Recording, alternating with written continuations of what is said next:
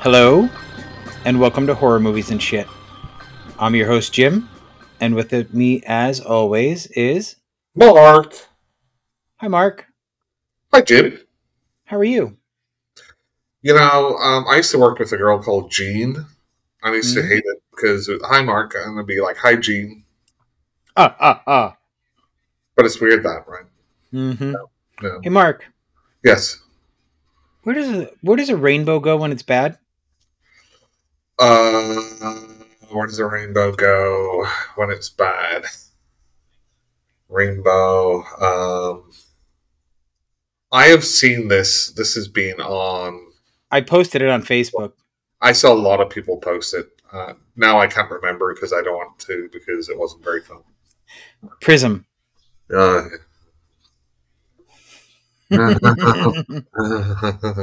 okay, I got you one better. Stay tuned, folks. What does a dog do that Dog people do. step into? What? What does a dog do that people, People step, step into. Dog do? No, no, it's not do.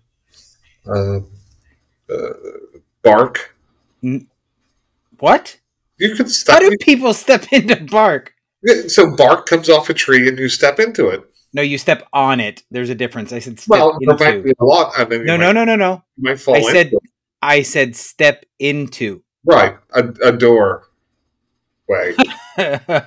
no. Um, a wolf.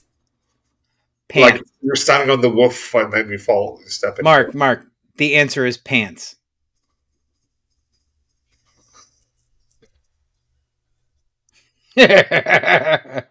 Get it? Pants. Uh, I know. I, w- I wish I had my sound card thing with a rim shot.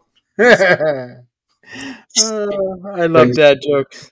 So, so Jim will be here all week, folks. Ba-dum-bum-bum. Where are you from? Baltimore? That reference. I have That- no idea what you just said, but okay. Um, you've seen Naked Gun, right? Yes, yes, I have.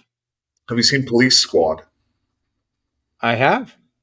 So I don't know if you remember, there was a part where Frank Drebin uh, was undercover as a comedian.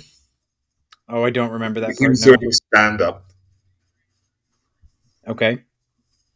and, and so he was throwing out these uh, funny one liners, but they weren't funny, which was what was funny about it. Oh, was- gotcha. Like pointing at a guy, hey, what do you do? What do you do? And he's like, I don't know. And he's like, well, how do you know when you're finished? Anyway, this is a horror podcast, not a comedy one. There, there Yeah. should be no, there should be no laughter in this uh, podcast. then I guess we just shouldn't talk, right? I I mean, I, you can keep on telling your jokes. I, I could, and I'm, I'm also drinking, so they could just get worse as this episode goes on. Uh, Hang on, they get worse. Is they that- could. You never know. Well, speaking of getting worse, well, we have a topic. Do we? we, do. Oh boy. Oh, first of all, first of all, I need to say to two of our fans, Sarah and Debbie, I will have your cups shipped out by the end of the weekend. Uh, oh, oh, okay. Service Okay. announcement. Service announcement, yes. Um, So back to our topic. So, so this is this is not topic specific episode. It's just something that came up um, because we asked um, our, our loyal fan base if they had any questions, and I think we got two. I only saw one from Sarah. we have another one, Okay. but, but we've already covered it. Um, so, what was Sarah's question, Jim? I believe hers was what is your who's your favorite director? And what movie? Right? Oh, was it what movie? I, I'm sorry, I don't remember the. I know there were a few other parts Let, to it. let me bring this up. Please do. Favorite director, which film, and why? Okay. So, I, you don't really speak about directors very much. I've I don't. No, you're right. I, yeah, I'm more on the content of the film than I am on the director itself. So, so then it got me thinking. What? Who is Jim's favorite director? And then I'm like, well, his favorite movie's Aliens. Maybe it's Ridley Scott. Is it Alien? Are you sure? Yes, Are you sure? yes. What's your favorite movie? Well, it depends. I have three. No, no, no, no. What's the one that you always say on this podcast? Jim? Well, I do love the movie Aliens Right. or Alien, Oh, but I also one of my favorite flim flims flims Flims. flims is also a Nightmare on Elm Street. Yes, Wes Craven was going to be my next. Yeah. Um, I, I honestly I would have to say if, if we're looking strictly at directors, it would be Wes Craven because I am I like a lot more of his work than I do Ridley Scott. Um, so Ridley Scott is uh, uh, obviously Wes Craven is very much in the horror realm. He did a couple of things outside, but Ridley Scott's kind of been all over the place. Yeah. Um, so does that influence you because it's not a hard, you know, mainly horror director? No, because I, I um So Spielberg is also another one of my favorite directors. Like I, I've loved, I, I love almost everything I've I've seen of Steven Spielberg. So it does. It's not. It's got nothing to do with their genre. right. Spielberg's Poltergeist was amazing. Tobe Hooper, sir. Tobe Hooper. Sure, Jan. Mhm. So, um, so uh, you would say then Wes Craven, which movie? Uh, it would the, the the first movie of his that I've ever, ever saw was the original A Nightmare on Elm Street, and it will to this day always be my favorite. So, is it the direction or the story a combination? The acting? Because So direct, I'll, I'll be perfectly honest, it's the nostalgia because I remember the entire scenario of how I first saw the film, oh and god, then and then how in awe of it I was as I got to watch it for the first time. Like Okay. the scene, the scene where Freddy cuts off his two fingers, I and then the scene where he's you know Tina's got him under the covers and she rips off his face. It was just amazing to me. Like it was the coolest thing I'd ever seen on screen. Okay. So, who do you think my favorite director is? Fulci. No. No. No, Oh. Hmm. no, come on now. I guess your clothes don't tell your story, huh? Uh, I, I wear lots of different clothes. Um, honestly, Mark, I, I'm terrible with directors, so I wouldn't even begin to know who, who your favorite director was. So, I know your so- favorite movie. but- so uh, to me, this director was head and shoulders above everybody else from the late 70s to the early 90s. Late seventies to early nineties. Like, basically, Carpenter. yes. Mhm. Basically, every movie he made was gold. I, I couldn't. I cannot refute that. Um, along with his direction, of course, you have Dean Cundey um, uh, as his uh, director of photography in a lot of his movies too. Uh, Okay. he had such a wonderful eye uh, for things, and whenever I look at, uh, you know, it, it's the go-to is the thing Yeah, of course. because, but I mean, I like, I don't know if there's a better horror movie trilogy than um, Carpenter's Apocalypse trilogy. Apo- oh, you're talking about like Escape from New York, right? That No. that series. No, no. So the so it's loosely based. Uh, you know, th- these aren't connected directly, but they're all about kind of the end of the world, but in different ways, right? Okay, explain the- this to me. So the first one is the thing, Okay. right, and that's open ended. Um, we don't like. You're pretty sure there's going to be one thing left, right? Because they're just going to both freeze to death. Right. and then that leaves it open to a rescue team coming and maybe taking the bodies out and then it thawing and taking over the world. Okay. The next one is the Prince of Darkness. So I do love the Prince of Darkness, but go ahead. Go on. Anyway, So again, this is another um, apocalyptic tale. agreed. Um, you know, we have those uh, dreams, which are really tachyons being sent from the future, which is, uh, I don't remember what the future was. It was probably like 2000 or something, Actually, no. I think it was. I I want to say it was t- 2012. something like that, right? Yeah. but it's basically saying that the devils come back, right? Right. So that's the end of the world. Um, I, and I also love to think that all of these movies are happening in the same universe and maybe at the same time. Just because I find that interesting concept. So the thing's out, Satan's out, and the last one, is In the Mouth of Madness. Oh, okay, so pause for one second. It was 1999. The future Right. was 1999, Right. and then In the Mouth of Madness, which is a decent movie, but not one of his best, in my I, opinion. I think that was his last great movie. Now, it, it's not as great as some of his other ones, but taken into context for some of his later movies, um, I think it was his last, like, classic Carpenter movie. so, so let me ask you this: Who decided that's a trilogy? Because those movies are not in any way related.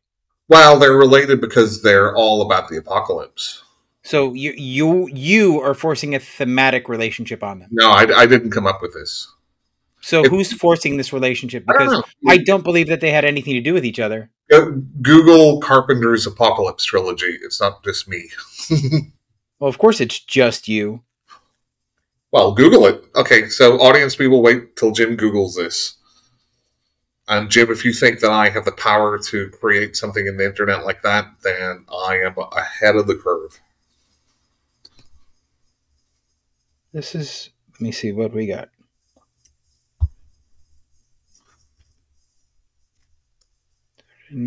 So that is a set of films which started in 1982 Mm-hmm.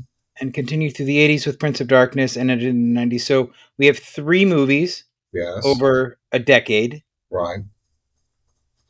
Seem to have little in common, save for the director. Upon closer it's that they that there is a thread that runs throughout each picture. Each movie forces its characters to combat not only a visible enemy but an unseen one, which may be immune to the nature of what they believe to be Right. reality. Okay, but in the three Carpenter films,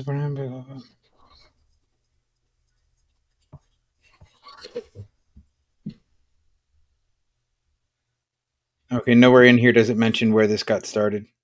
Yeah, I don't know. I don't know. I, st- I still think that this is something you uh you spearheaded. Uh, I, if I had the power to do that, Jim, um, you'd be sacked. You- You're much you're much more influential than you think, Mark. We're also talking about Fulci. Fulci and his Gates of Hell trilogy, which again were not related, but thematically were the same. Um, so, so, so that's not unusual. okay. Anyway, so um, and why why do I think? Let's just the thing. Why do So, I? wait, wait, wait. You you haven't answered the second part of this question. Which one of those movies is your favorite? I No, no, no, no. Which one? like Which if- one? uh, I'll say the thing. Okay. but but uh, there's a lot of Carpenter movies which to me are basically all masterpieces. So But Uh, I wasn't allowed to pick more than one, so neither are you. I can pick whatever I want. I want to. I love it because well, I don't need to talk about the thing because everyone's seen it and everybody knows why it's so great. I don't know anybody that doesn't like the thing. I mean, I, I sort of feel like I should should uh, just hate it now based on principle, but I, I won't lie, I like it. you like it. It's I do. It's odd. It is. It's I. So, so going down that path, I'm sorry. So the other person, uh, let me go there. Uh, uh, uh, uh, uh, is my pal. Okay, here we go. Oh, Matthew, Jeff? Matthew Brockmeyer. Oh, okay, Matthew. Yeah, yeah. Who's a author. Um, he wanted to discuss whether uh, Vikings actually made the blood eagles by ripping the person's lungs out, or if it's just nonsense. From I feel like I should have studied for this. so I, I I told him I think that whenever we did our torture episode, Mhm. I think Which- I'm, which- I, I Which, think I'm, by the way, that Hmm. that is our lowest listened to episode. anyway, go on. I don't know. Suckers. Uh, I, I may have brought that up in that discussion. I don't remember, but it wasn't one of my lists because I feel, from what I've heard, that that's more myth than it actually happened. Okay, And do you know what the Blood Eagle is? I do. I I'm sure we probably did talk about it during that torture episode, but I don't. So basically, they they, they put somebody basically uh, kind of on their face, so their back's exposed, cut their back open, pull out their lungs, Huh. and uh, also I, I believe pour, pour salt on them. Well, you have to pour salt on a wound. Well, yeah, you have to you have to season it. You have to. But anyway, so um, from Sarah's question uh, led me down the road to um, fav- you know favorite directors, and then got me onto Ridley Scott, and then thinking, well, that's your one of your favorite movies, Jim. yes. But we've never really discussed the Alien franchise, and I think there's a lot to talk about there. Oh God. So, so what we're going to do, we're going to go movie by movie, um, and it's up to you whether we include the Alien versus Predator ones. I guess it depends how long we're talking. I guess we should. Um, kind of Do we have to? discuss them, um, and I would like you to give me your ratings on each one. Can we? Can we stop at Resurrection? No. Damn it. Okay, I guess. Okay, so um, we'll we'll kick it off with Alien. Jim, Yes. your thoughts on Alien? it, it's one of my favorite all-time movies. You have I how do I start this? If they had just listened to the smart lady, none of it would have happened. right. That aside, you have everything in this. You you have the the personal drama. You have the claustrophobic fear because they're in a small a small vessel. You have the um the unknown because nobody's ever encountered this life form before. And it, it just it all mixes so well and there's such an intensity that just continues to build throughout the entire movie. Um, even down to when um, the android and I forget his name at the moment. Ash. Ash. Yeah, until Ash attacks Ripley. You know, it was just it it's absolutely amazing because it, it just it never stops until the very end. And even then it doesn't really stop. And we'll talk about some of the continuity uh, whenever they made the more recent ones. Right. How they shit all over the original. Right? They did. I, and I hate it. So, what what was the original title, the working title of this called? I, I don't know. Written by Dan O'Bannon. Yep. Right. Who I'm, I'm sure on the what we've watched, you would have watched Return of the Living Dead by now. uh, so it was initially called cringingly Star Beast, right? oh, Uh, that's right. I have heard that. And it was initially going to be more of a cheesy, um, Dark Star ish. Um, Well, and if I'm not mistaken, in the original script, Ripley was a man.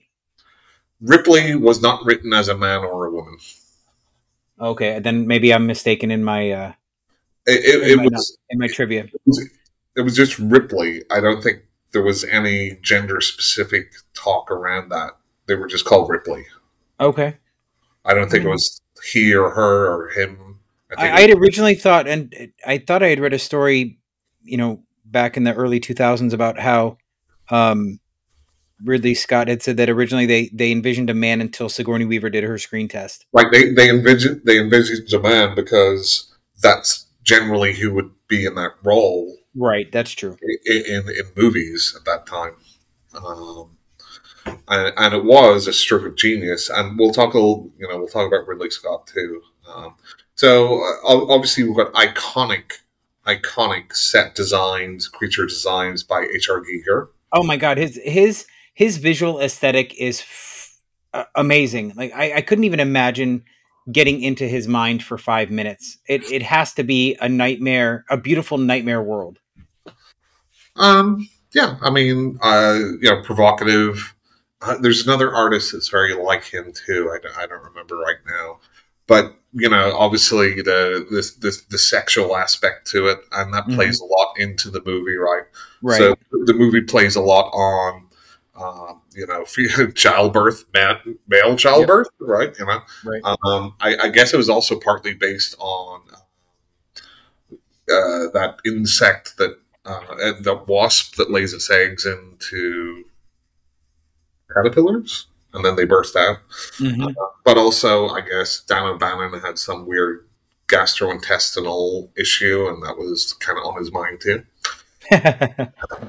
I mean, and you have to admit that that first chest burster scene when, um, oh my god, my mind is not working today. I'm too fried from work. Who's that? What? John Hurt. Yes, when John Hurt's character gets up and he's eating Yeah, at the table. That's Right. yeah when when he gets up and and he's eating and then all of a sudden you you just see his, everything change in his face and then you have Yaphet Kotto and everybody around the table grab him and start holding him down. That entire scene is fucking amazing.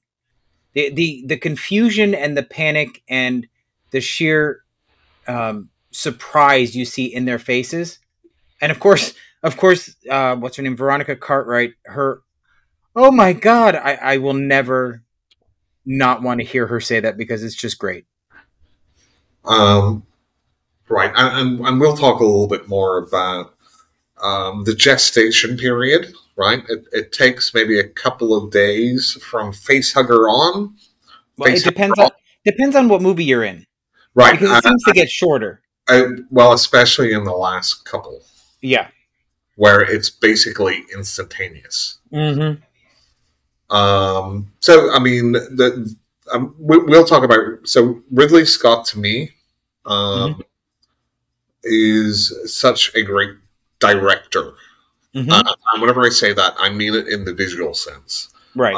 Um, I I think he's always at his best when he has competent writers and already competent uh, actors. He doesn't for, from interviews that you know you'll you'll see of him.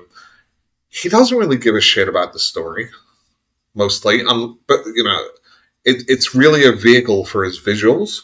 right. So as long as, as long as it's visually uh, interesting to him, and he doesn't really care too much about his actors because okay. he's all about the looks. Okay. And even in the last couple, like those are beautiful movies, Yes. beautiful movies, but they're dumb as shit.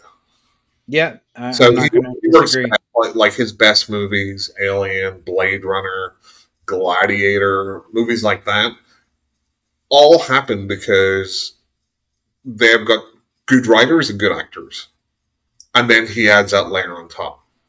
Right. Like I, I don't think he directs actors, Okay. so they have to be already good. Mm, Okay. I can see that point. Um, so visually, it's beautiful. Uh, It is. the the the pace is perfect. Yep. Um, it's a slow build, It is. but you know, and, and people say you know it's kind of like a slasher in space, right? And I don't know. But it it kind of is. I mean, if you think about it. uh, I mean, once the alien is out and it's an alien, Well, yeah. he okay. picks them off one by one, and then Very true. That's got true. the quote unquote final girl, which is Right. one of the first final girls. Um, although I don't really like that type of thing, but um, there, there's just so much to visually take from it. The acting is fantastic. The surprise of Ash is amazing. That even, was- even That was a great twist when you first see the movie. and, and, and they also will screw that up in later movies. But but even if you think like uh, you know, I, I watch like YouTube reactions and stuff, and people are even freaked out about that opening few minutes, right? Where Mhm. it's just like the helmet and it's like on the helmet. Right. So it's that slow camera through the amazing sets, Right. and it's just creep it creeps people out. I can see why. It, you know, it, it just builds and the the sound, the the sound design, the soundtrack, just everything works together Mm-hmm. It um, does. to make this an absolute classic. Um, do you have anything else to say about it? I, I don't because this is near perfection. So, um, how many alien eggs out of ten would you give it? Nine and a half. Nine and a half. That that's like a, a forty um, pan for most people. Okay, so so moving swift, uh, so to me, I will give this a nine out of ten. Um, Okay. so mo- moving along, we have James Cameron, just fresh from Piranha Two, um, who I think, um, whenever you talk about sequels, what makes a good sequel, right? So it doesn't just copy the original, right. but it expands on the original and it expands the mythology in a way that doesn't shit on the previous film. And and it does that 100%. I'm sorry, we could talk about some of the out scenes. I meant to talk about Dallas being um, glued to the wall in a deleted scene, right? In Alien, Oh, right. where they were supposed to make the alien kind of self sufficient, where it would plant its own face hugger or eggs or whatever. Um, right. It, it would set them up so that the the eggs would hatch and Right. you know their But food luck- would be right. luckily enough, that was cut because what James Cameron had was even better.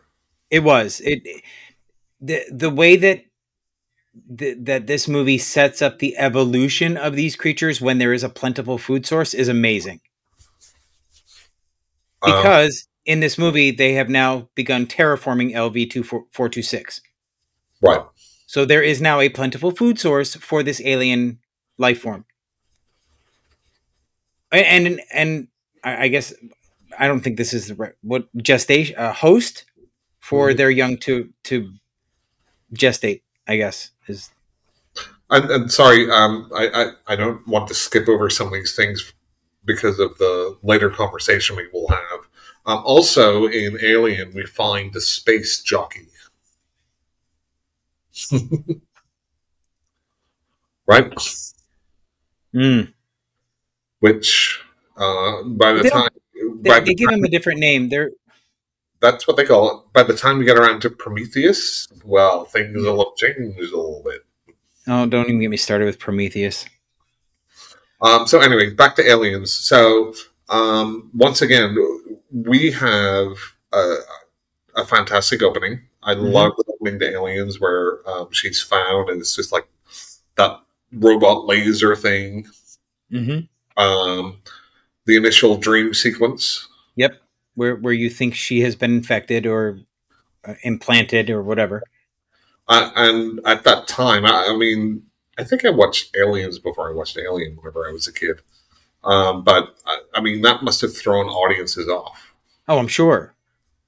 Um, we- I'm sure. I know. I when when I first saw Aliens, when that thing came through her chest, I thought that was really the end, and that that bothered me. I mean, and we get one of the greatest shitheels in movie history Played by a really great comedic actor. with Paul Reiser as Yes. Carter, Carter Burke, who's so And- nice at the start. Sorry, say that again. He's so nice at the start. He is. He you think he's a good a guy. good shitheel. Yeah, agreed.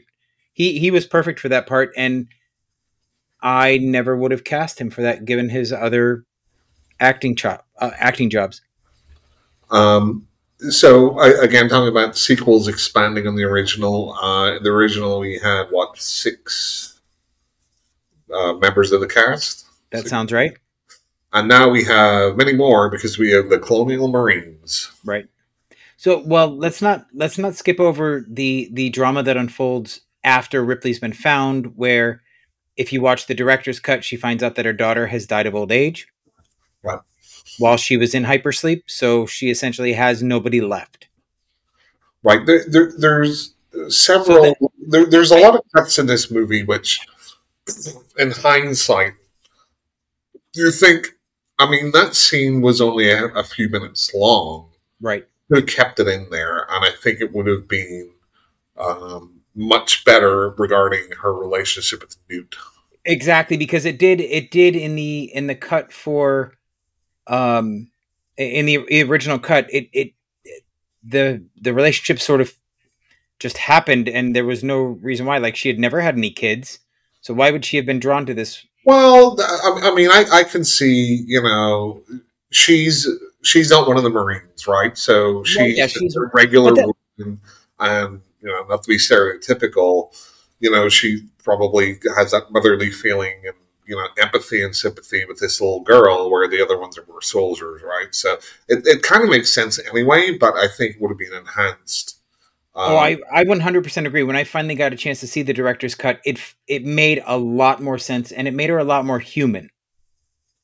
Like you, right. you understood more about why she felt the way she did towards this little girl and why she connected so well with her. And and the very at, at the very end, which would have been such an emotional, more emotional stinger when Newt says calls mommy. mommy yeah. Right? I mean, uh, I, I think that would have had a greater impact. Anyway, so a lot of people talk about aliens and say, well, you know, that's that's like Alien, but it's action. It's just more guns and da da da. Um, which well, yeah, because uh, it, which I constantly say, I don't know if you've watched this movie or you forget about the first forty minutes. Right, and but as you said, it has to be bigger. It has to be better, and this this film does that on almost every level. But but I but I think people are not giving Cameron the credit that he deserves because the first 40 minutes, which is the same length of time, as Alien until al- the alien appears. Right. That's the same amount of time. There's that same like the amount of suspense and buildup. It, I I would say is actually even more uh, in this one because you already know what the alien is and how badass it is, and you're just waiting for them to to fucking jump, right? Right, you're you're waiting for them to pounce through ninety percent through, through the entire first act of this movie. Right, but he but he keeps it back. The, the only time we see an alien in the first forty minutes is that dream sequence at the start. Right.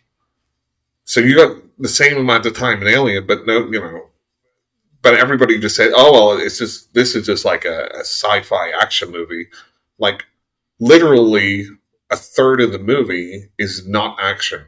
Right. That that's not untrue, but I mean, I can see both points because there's there is a lot more gunplay and a lot more violence in this movie. Oh, there is, but it uh, uh, to just write it off as this is an action movie, I, I disagree. Well, like, I, I, I, will say something like Predator is an action movie all the way through. I agree. I, I don't disagree with you at all. What, but I can see both sides of that point. But it's still a phenomenal, nearly perfect sequel. Um, you talk about like one you talk about setting things up like this is the genius of like cameron who i think as a person is a bit of an egotist but whatever um and, you, and maybe you need to be like that um maybe. to make good movies sometimes but just you know uh the um the loader that she that she's using at the start. It's mm-hmm. kind of like a throwaway thing because it's more like, hey, I can do stuff too. I'm not just this useless woman. I can like load things. Right. And it's played off as kind of a joke where, you know, haha. Um, but it comes back at the end, right?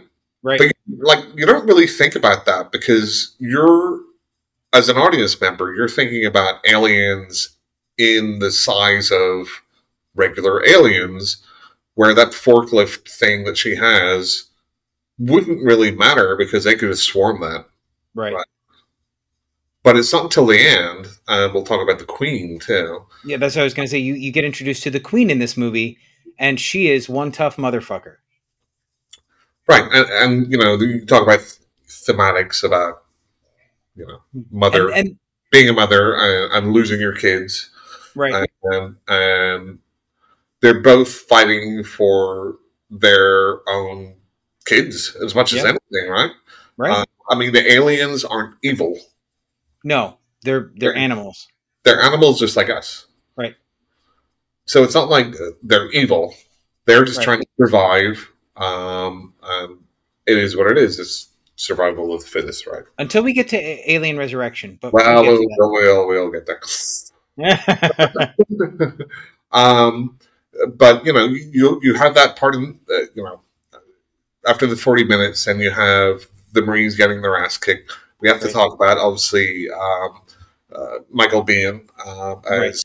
Hicks and um, Hudson. Right. Well, uh, Michael Biehn, who was also in what other sci-fi great?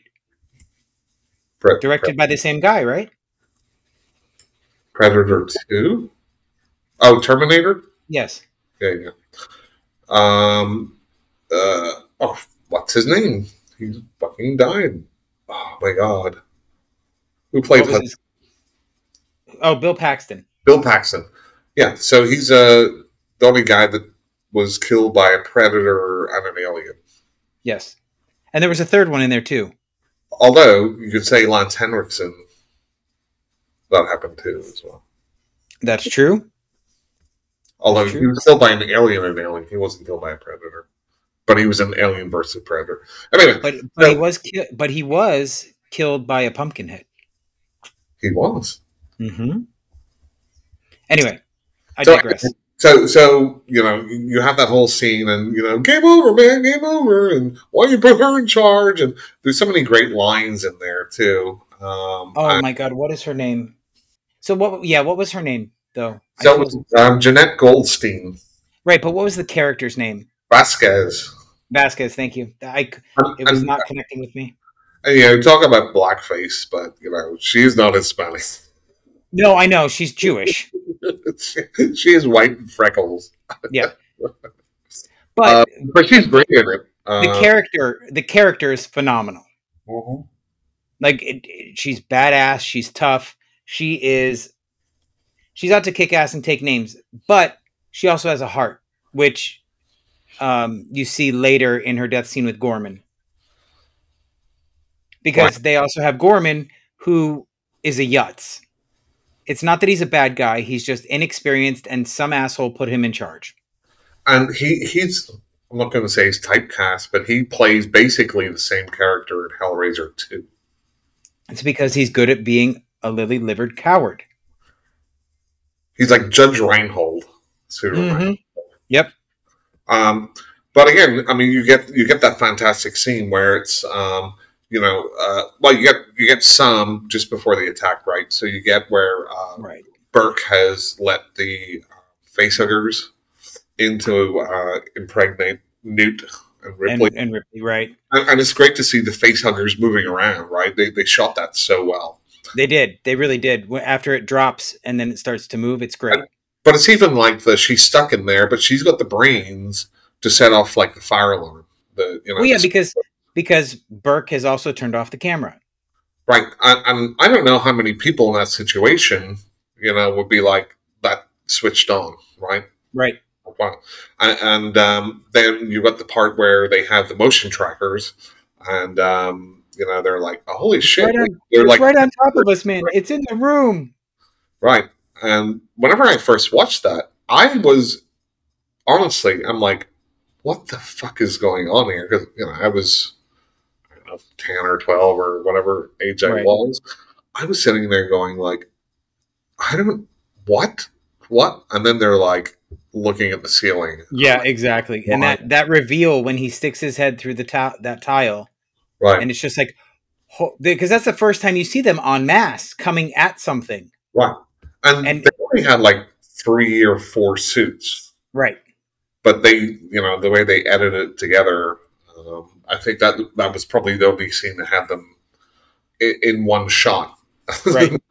amazing shot i mean I, talk about direction again talk about sets and talk about the music and everything again just perfect Well, even even when they set up the the scene where you you see the um the the automatic gunners taking out a few of the aliens, like that was even done really well without compromising the quote unquote alien suit, right? I mean, because they didn't have that many of them. and uh, we should also probably talk about bishop the great Lance Oh. Again Yeah, um, who they doing bastardize in later films. But anyway, doing the uh, wonderful knife um, trick with hudson Yeah. hey, that's not funny man that's so funny right? Uh, because and- there there was something about that scene. Did he get cut or was it unscripted? He was supposed to. Lance Henriksen was not supposed to do that on Bill Paxton's hand. In the in the original right. shot, he was supposed to do it with himself. Yeah, yeah, I yeah, I believe I heard that. Yeah, but um, again, uh, with Cameron, great vision. Mhm. You, as an audience member, are like Ash was a fucking nasty android, right? Right.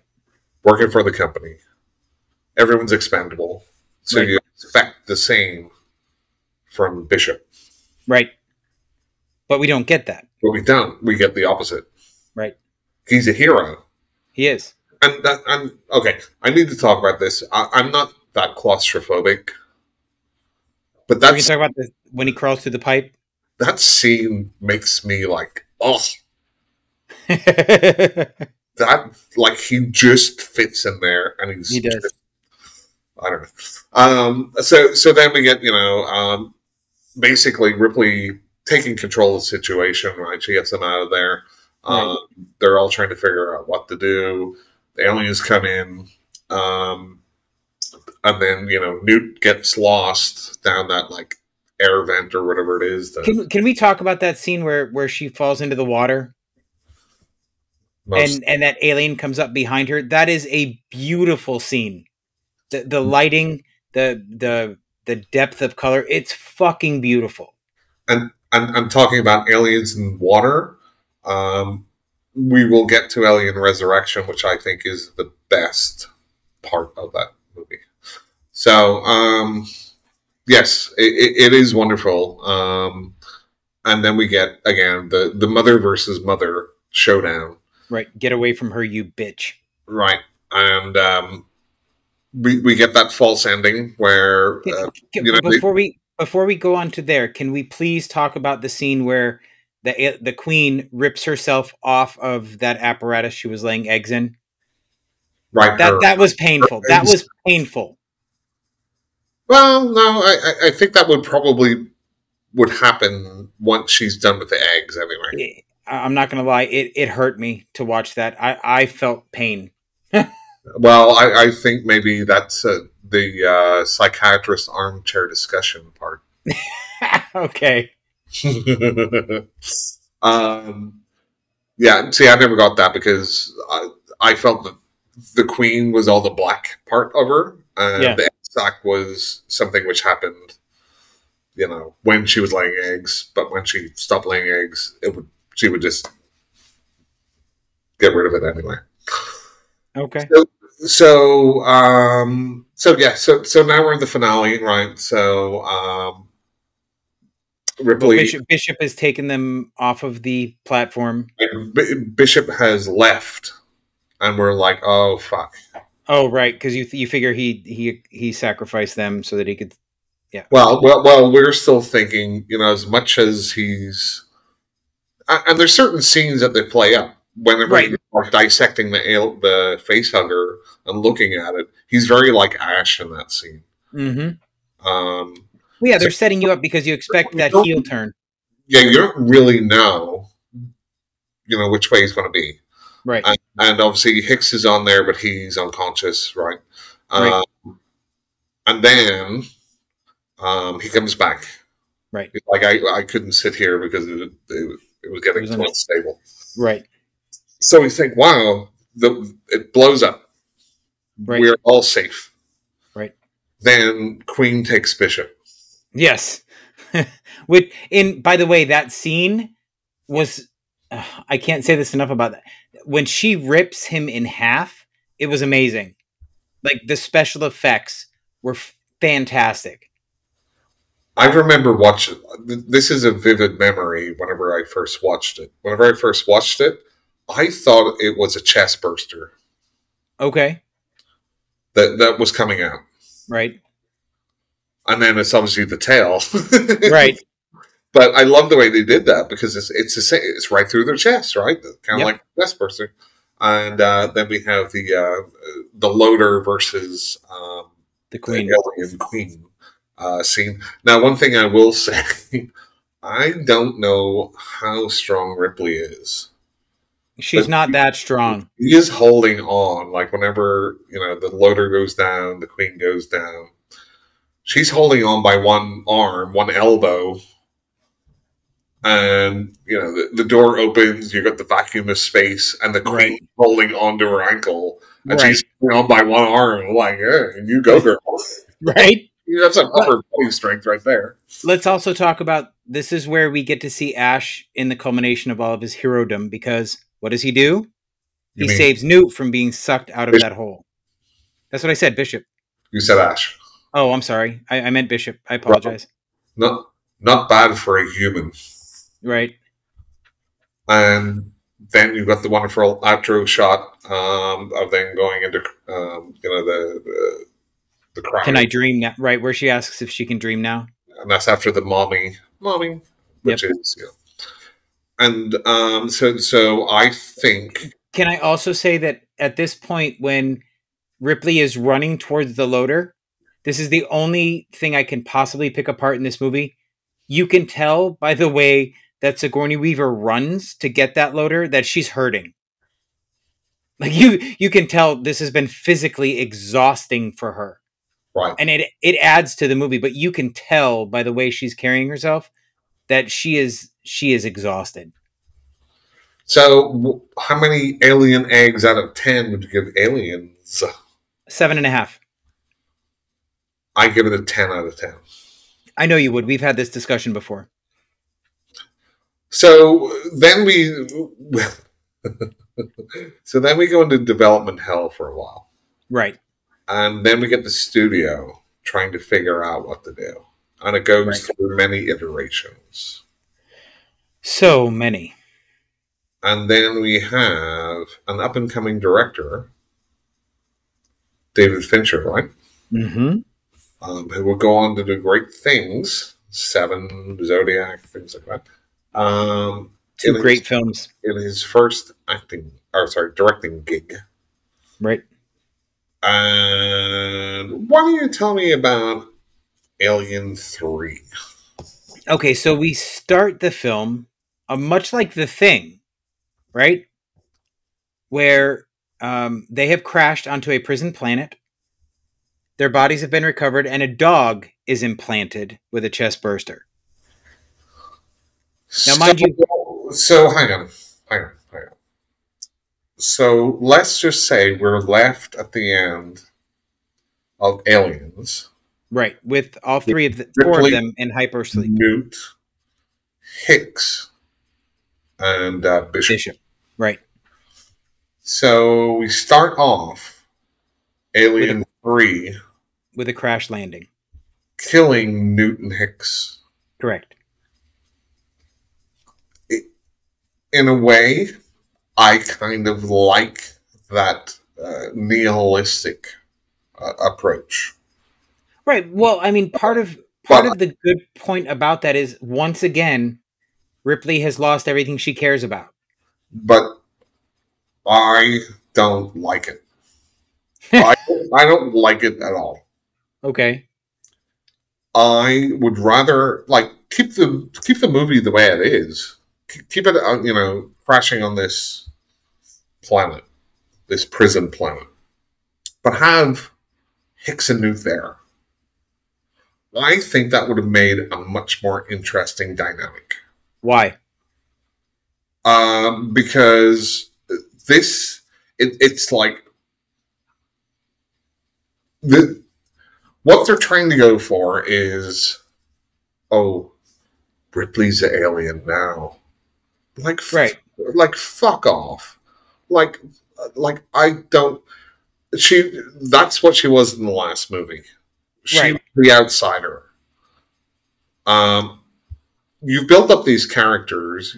You've built up a lot of it. I think it would have been far more interesting. Those three characters on this planet Mm-hmm. than just Ripley by herself. I mean, I don't know. I the the only thing sellable in this entire franchise up to this point is Ripley. Like, I'm- yes, we we cared about I I one thousand percent disagree. The only thing sellable about Alien and Aliens is Ripley. yeah. Fuck off. She's she's the main character that everybody cares about when they go see these oh, films. Bullshit. Um, if Ripley died at the end of Listen. Aliens or Alien, and they say Ripley died at the end of Alien, and Aliens was still the same thing, but maybe without Ripley, it still would have been a great movie. Not as No, great as it No, was, no, it wouldn't. No, not as great as it was, but Ripley. you are full of shit, sir. No, no, no, no, no. The It's- only thing that sells this entire franchise this is the Alien franchise, not the Ripley franchise, which is a Au, which, au contraire, hang on, sir. which is the whole reason why Alien Resurrection sucks ass. Again, you are fucking wrong. Number one. The only thing, the only thing that sucks about Alien Resurrection is that they tried to replace Ripley with Winona Ryder. so no, they didn't. They that was the plan after Alien Resurrection was to continue the series with Winona Ryder taking over in the quote unquote heroine I, I don't really role. But it's like saying, well, um, Nightmare on Elm, uh, Nightmare on Elm Street's um, without Heather Langenkamp, without Nancy, it's just shit. Do you agree?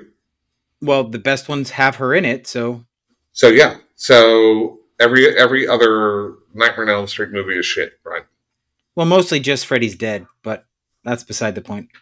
And and the remake. Or, or any um, Friday the Thirteenth movie without Tommy Jarvis is shit, right? Why would that matter? He was only in two movies. Because he was the driving force behind. He was. Behind two movies. You have one constant. You have one constant in in the four good Alien movies, and that is Ellen Ripley. Ah. she is she is the thread that So- pulls these movies along. So, hang on, hang on, hang on. So, um, say you gave money to a competent director and writer for a new Alien movie without Ripley in it. Are you saying that's automatically going to be shit because Ripley's not in it? They tried that with both No, no, no, Prometheus no, and Covenant, I, I'm asking you. I- and I'm telling you right now, they tried that with Prometheus and Covenant, and they suck. not, I'm not talking about Prometheus. I, I said good director and writer. Again, they tried with Like- Prometheus and Covenant, and it sucks. There's a lot of other media around aliens or alien that is not Ripley specific. Lots Right, of and- comic books, books. Right, there are lots of comic books that introduce the Predator and all that crap, and I think they're garbage. They So- tried adapting them into movies, and they're garbage. Do you think that they should stop making alien movies? They should have stopped before they did Prometheus. Yes. So you're saying there's no way you could anybody could so nobody on this earth can ever in the future make a good alien movie. I believe it might be possible, but they would have to address the Ripley No, they don't. character. Why? You listen to what I'm saying because I said so. In order for me to enjoy and and respect another alien film that ignores Ripley, it's not going to happen. Why? Ripley's just one character. She's the character that people care about when it comes to this franchise. I, I care about other characters in this franchise. What other characters that you've seen in more than one movie? I care about Hicks. I could care about Newt. I could care about Dallas. I could care about a whole And they're bunch. all they're whole- all dead. right, but Ripley's dead too. She and what do they do? They bring her back in the No, no, no, no, no. I'm saying, do you think that there could be no other good alien movie that doesn't have Ripley in it? It would have to address the reason she's not in it Why? in order for me to buy into it. Why? The, the, Because I just told you that it's because she is she is the thread that pulls these movies together. no, no, she isn't. Yes, Uh, she is. No, she isn't. It's the fact that she survives. She fights against them, and she's the only one that continues to survive. I don't think Alien Three is very good, and I really don't think Alien Re- Resurrection is very good at all. And she's in both of them. Well, then you're garbage, sir. Your opinions are garbage. So hang on. So so give me a rating of Alien Three. I, I would do that five. I would do that as a solid five. It was not. It was not. It was So- not a great film. It suffered a lot from thematically and Wait, wait, wait. And- so Ripley's in it, but it's a five out of ten. yes, But you don't think anybody could make a better Alien movie that's more than five out of ten without Ripley in it, or, or talking about Ripley. correct. So what what is your rating for Alien Resurrection? Seven.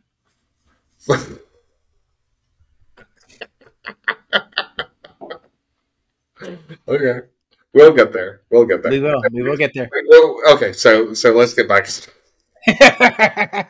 So um, you know, again, you you talk about the cuts that were made for Aliens, but you know, the studio really went wholesale in changing um, Alien Three, right? We, you they have, did. You have the assembly cut where you know, it's not a dog that gets infected; it's a it's an ox and things like that. Right. Um, and I, I believe one of the original script was it's it was going to be a wooden planet or wooden.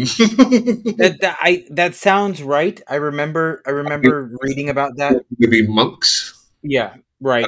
They We're kind of be monks. to the re- the religious aspect, And they still they left the religious aspect in it.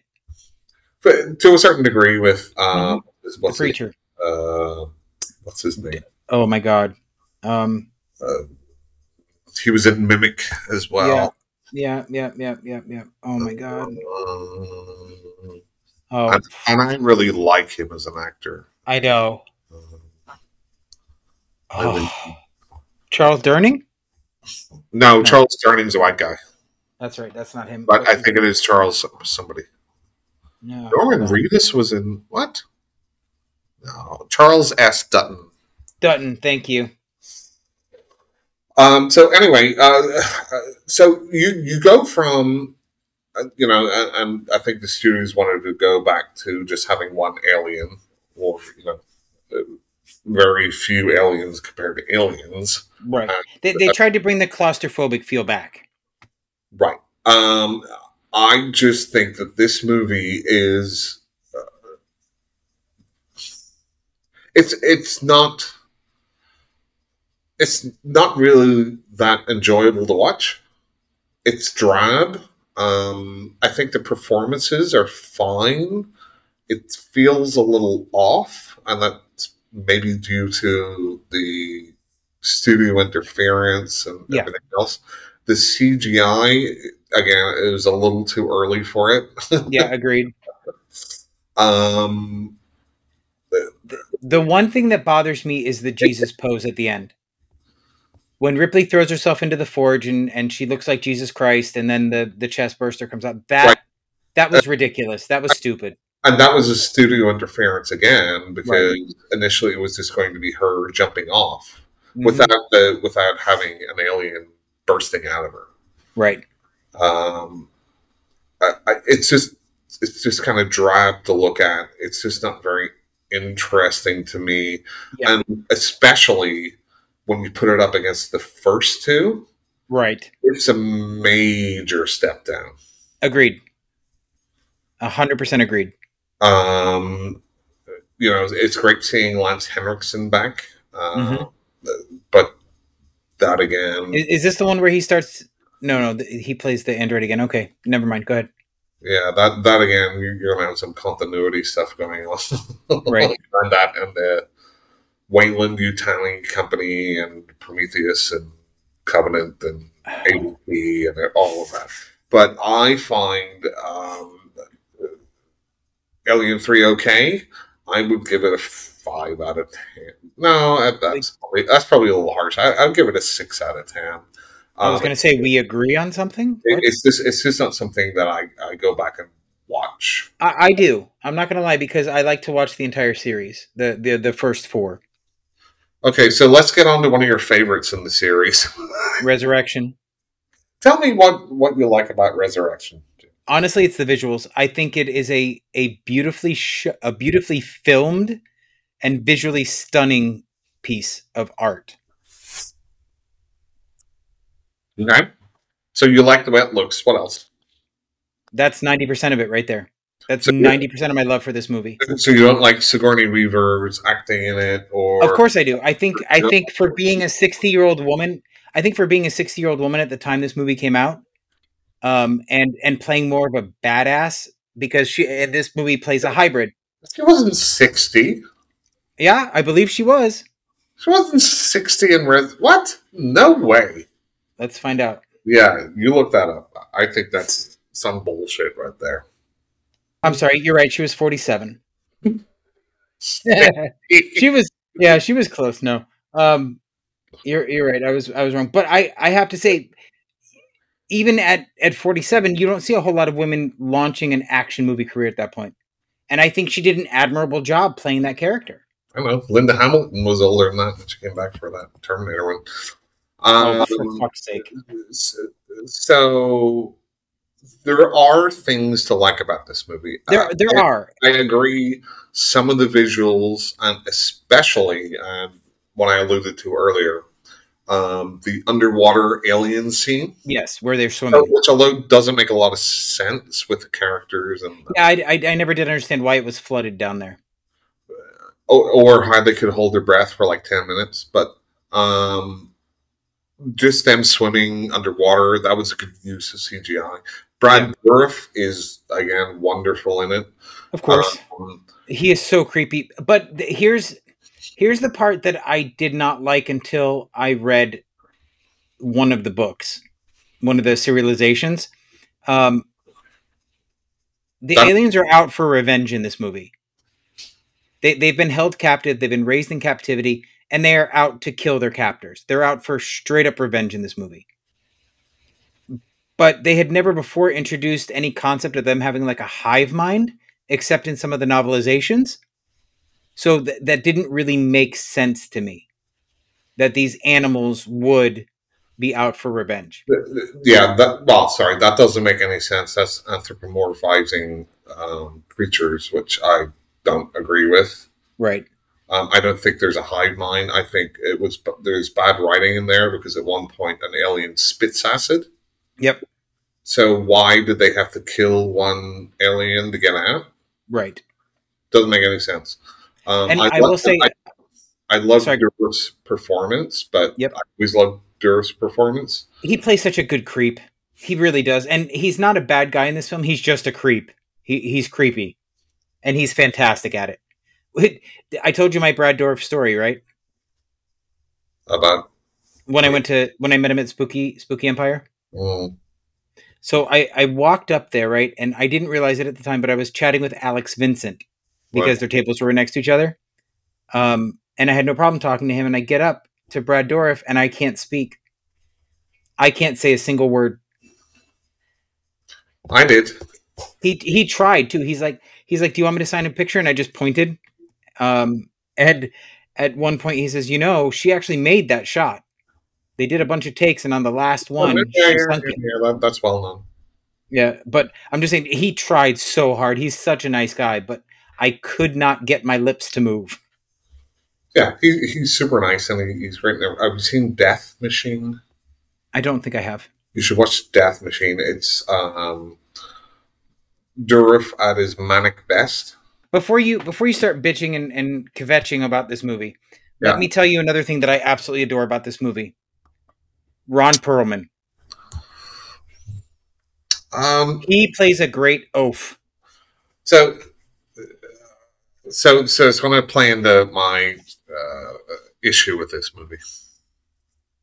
Now, I I think Perlman's a great actor and I really like him, but that's not my issue. Okay. So you go from Alien, right? So Mhm. Alien is a movie set and played out as if it's real life, right? Right? Alien 2 is the same, or Aliens, right? And Right. Alien 3 is the same, but even Kinda. Yeah. This one is a fucking cartoon. So so what is it? Is it the fact that they make the humans the villains that you don't like? What is it? No, it's a fucking cartoon, dude. Just watch it. It's a cartoon. It's a comic book. It's not like it's a movie. It's I'm not- fucking don't- beautiful. I love it. I'm not talking. No, I'm talking about the characters and what goes on in it. I'm sorry, but whenever you get a guy who's got a gun like behind his head or whatever, and he ricochets it off two things and it kills somebody, I'm like, it's that's comic book bullshit. That that would never happen in Aliens one to three, No, but I think that was the point. Right? And and that's fine. And if people like a like this silly comic bookish, um, over the top weird characters not based in reality version of aliens that's great for them to me it, it, it's just so out of place and it just just basically dismantles the the previous three films I disagree. and that's fine I, I, be- I think I think it's because I I went in understanding that it was going to be a departure from the films. I didn't expect it to be um the same the same kind of movie. Name another franchise where you have the first few movies and they're based in like real life that you've liked. And Nightmare on Elm Street.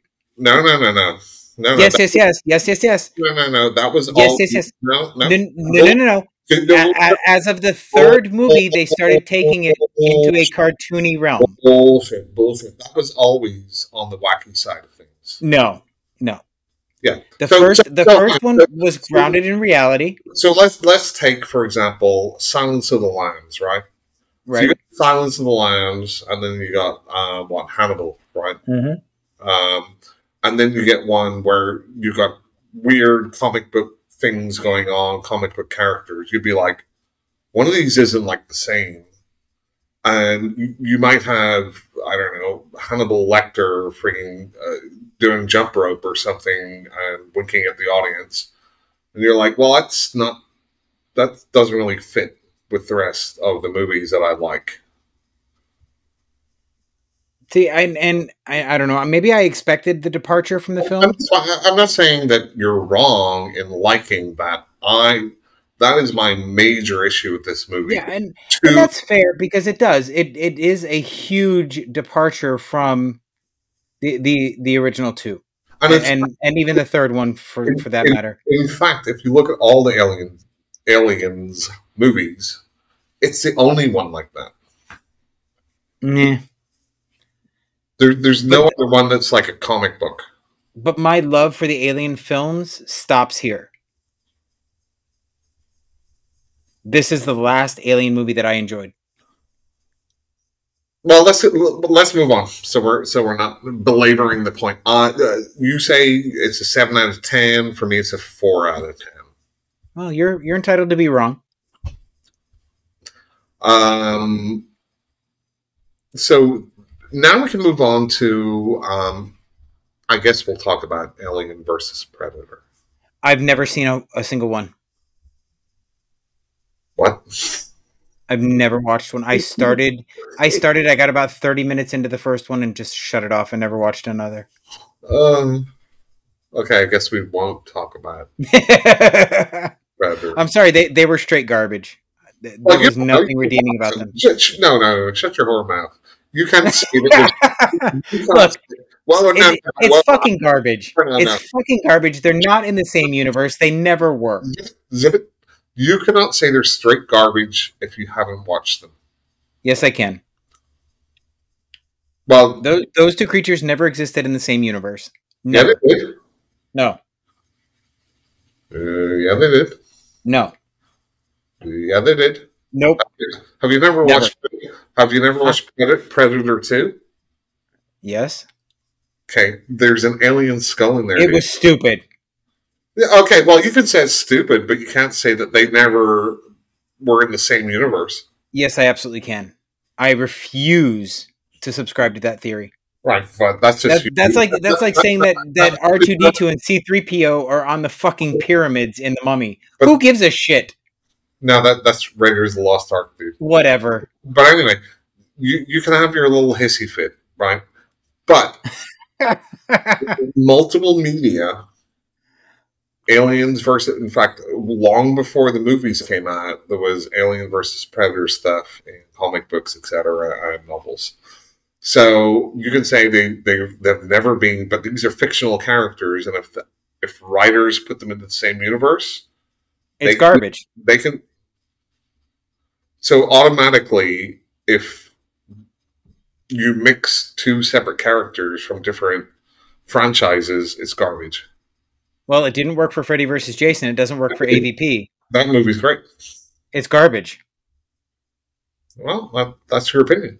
Yes, yes, but, it is. But, but, and I will, and sir, I will die up on this hill. But, but just saying, so so there is no writer. You're, you're telling the the audience. There's no writer capable enough. I'm not saying I'm not to combine two different characters from separate universes together and do it well. So, I have yet to see one. That's all I'm saying. That's not my question. My my response is I've yet to see one. I've not That- said anybody is not capable. but that's not my question. My question is do you think there's nobody talented enough to take two separate characters from separate universes and put them into one, whether that's comic books, movies, books, games, whatever? It can no two can ever cross pollinate. Not saying that.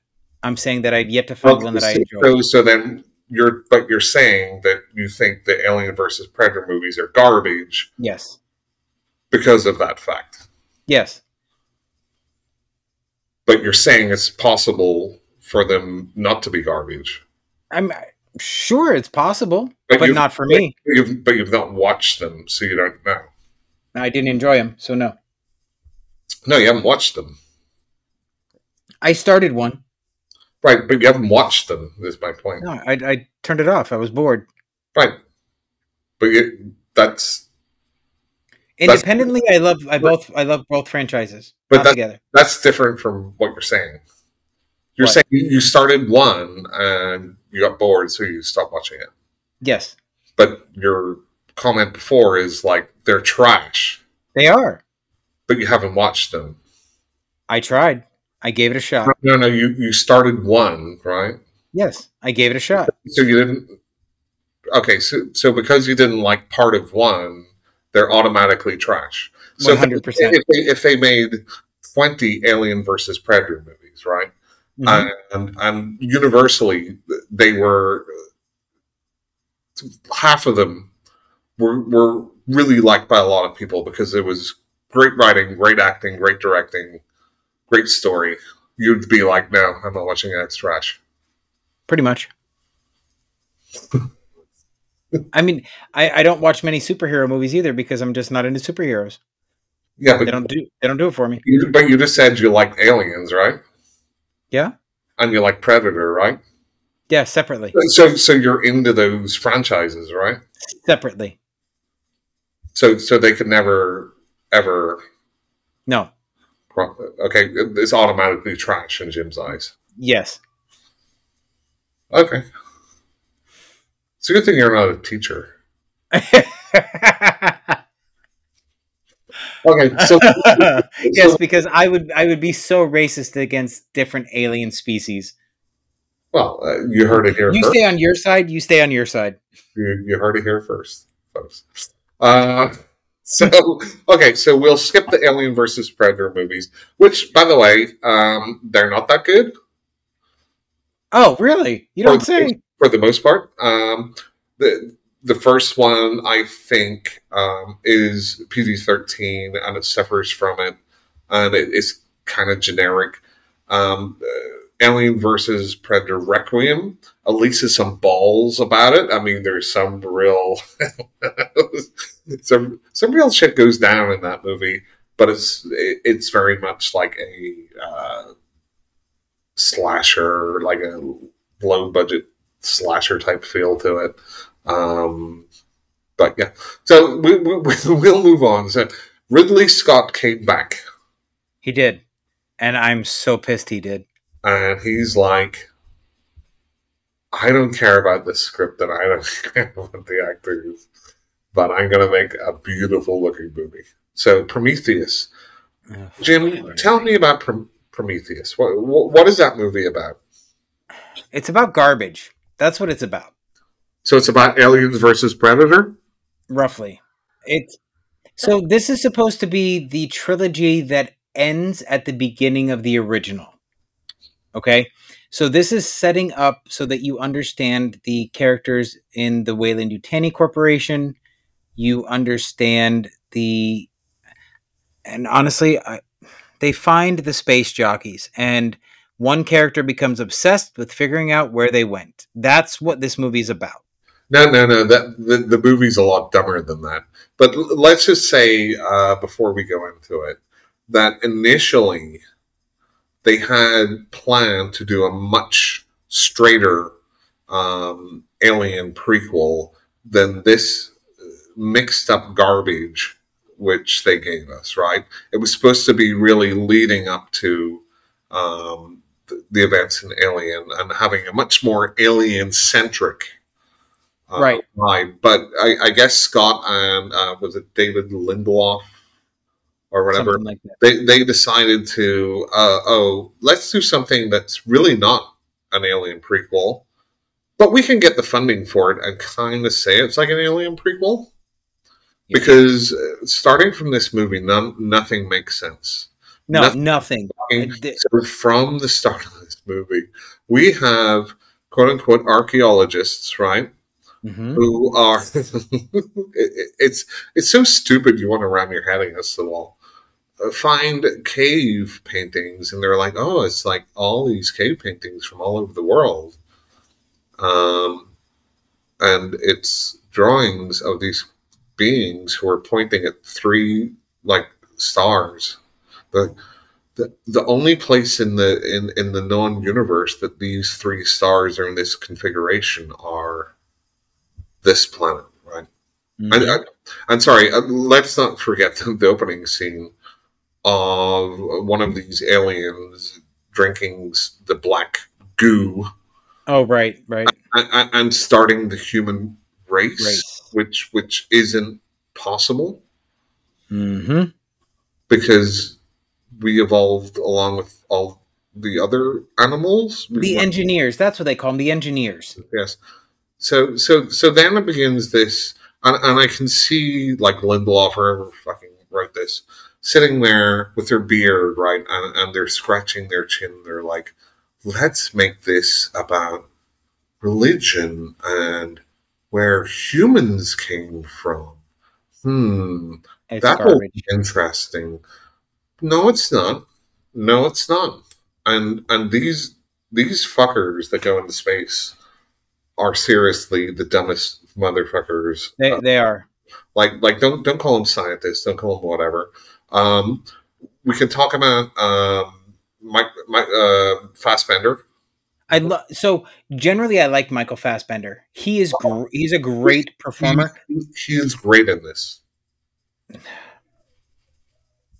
He is genuinely great in it. There's nothing redeeming about this film. Nothing. No, no, I disagree. The visuals are great. Um, Fassbender's great.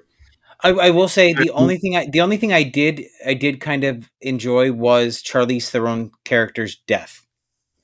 Oh, That the was fun. n- not running sideways. Yes, Right, right. um, but also Naomi Rapace. She's she's very good in it in a you know thankless role. Um, but this this is like if you try and put together the mythology of let's just take Alien One and Aliens and apply it to Prometheus, it makes no sense. no, there's there's zero zero connection. so so number one, right? Um, Ash. They're all shocked. Oh my god, Ash is an android. Right. Well, androids have been in this universe for many, many, many, many, many, many years before Alien. Right. So why would they be like so shocked? Right.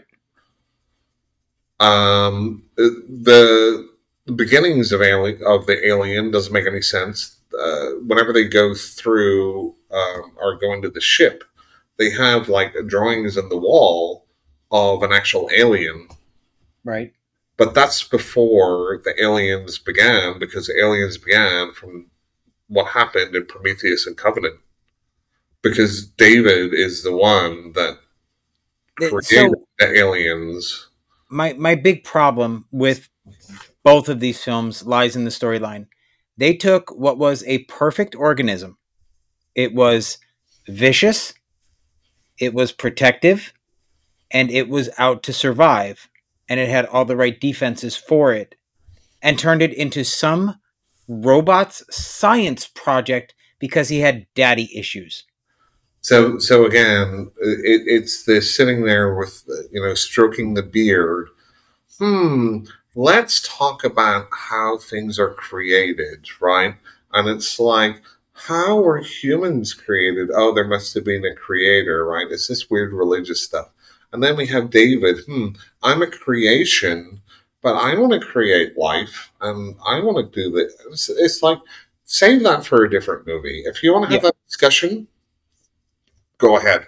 It might be interesting, but um, don't don't put it in this Alien prequel. It's garbage. It, it turns it turns the entire universe that is aliens into garbage. Is what it does. That's why I hate these movies. They, it wouldn't be so bad, but they have the dumbest fucking characters. Yeah. the dumbest characters.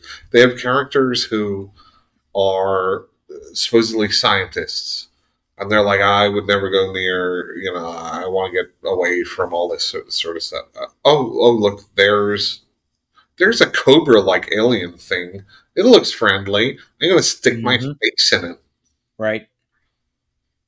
It's got these engineers who are just uh, they they've got no clue what they're doing. Right. uh, apparently they want to kill the earth but they seeded the earth because there's different races who want to some want to kill everything and some want to make life with I, I I can't even keep up on on who wants to do what now.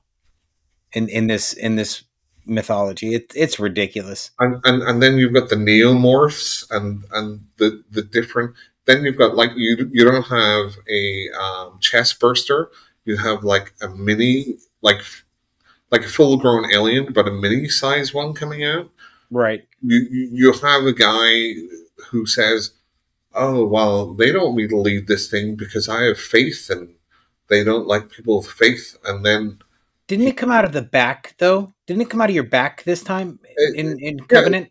yeah, uh, in one um, yes, in one of the scenes, which is again uh, one of the dumbest scenes, Mhm. like like you could sit there and like I don't want to sit here and belabor every stupid thing in those two movies because it's not wait you know it's a, it's a waste of time. Um, Yeah.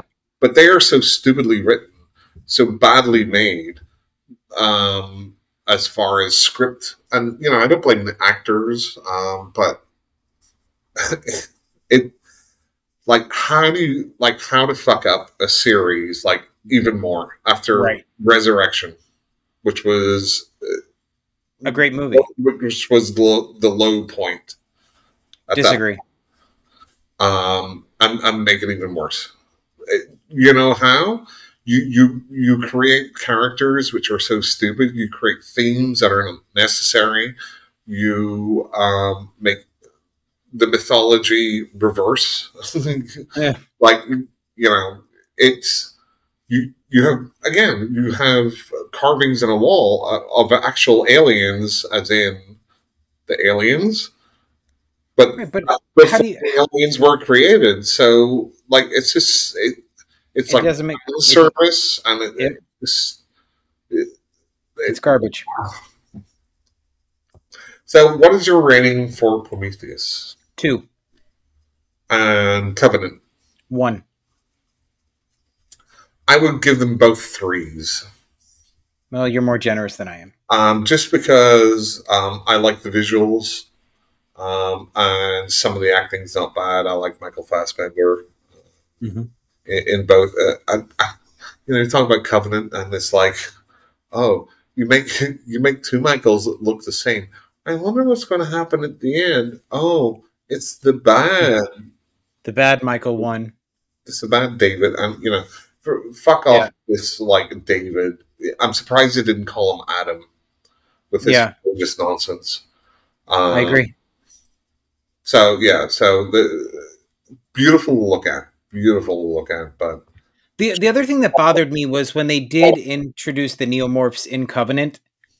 In, instead of having that claustrophobic feel like the rest of the series did, they've now brought them into a large pack. So it's not like you're running from velociraptors.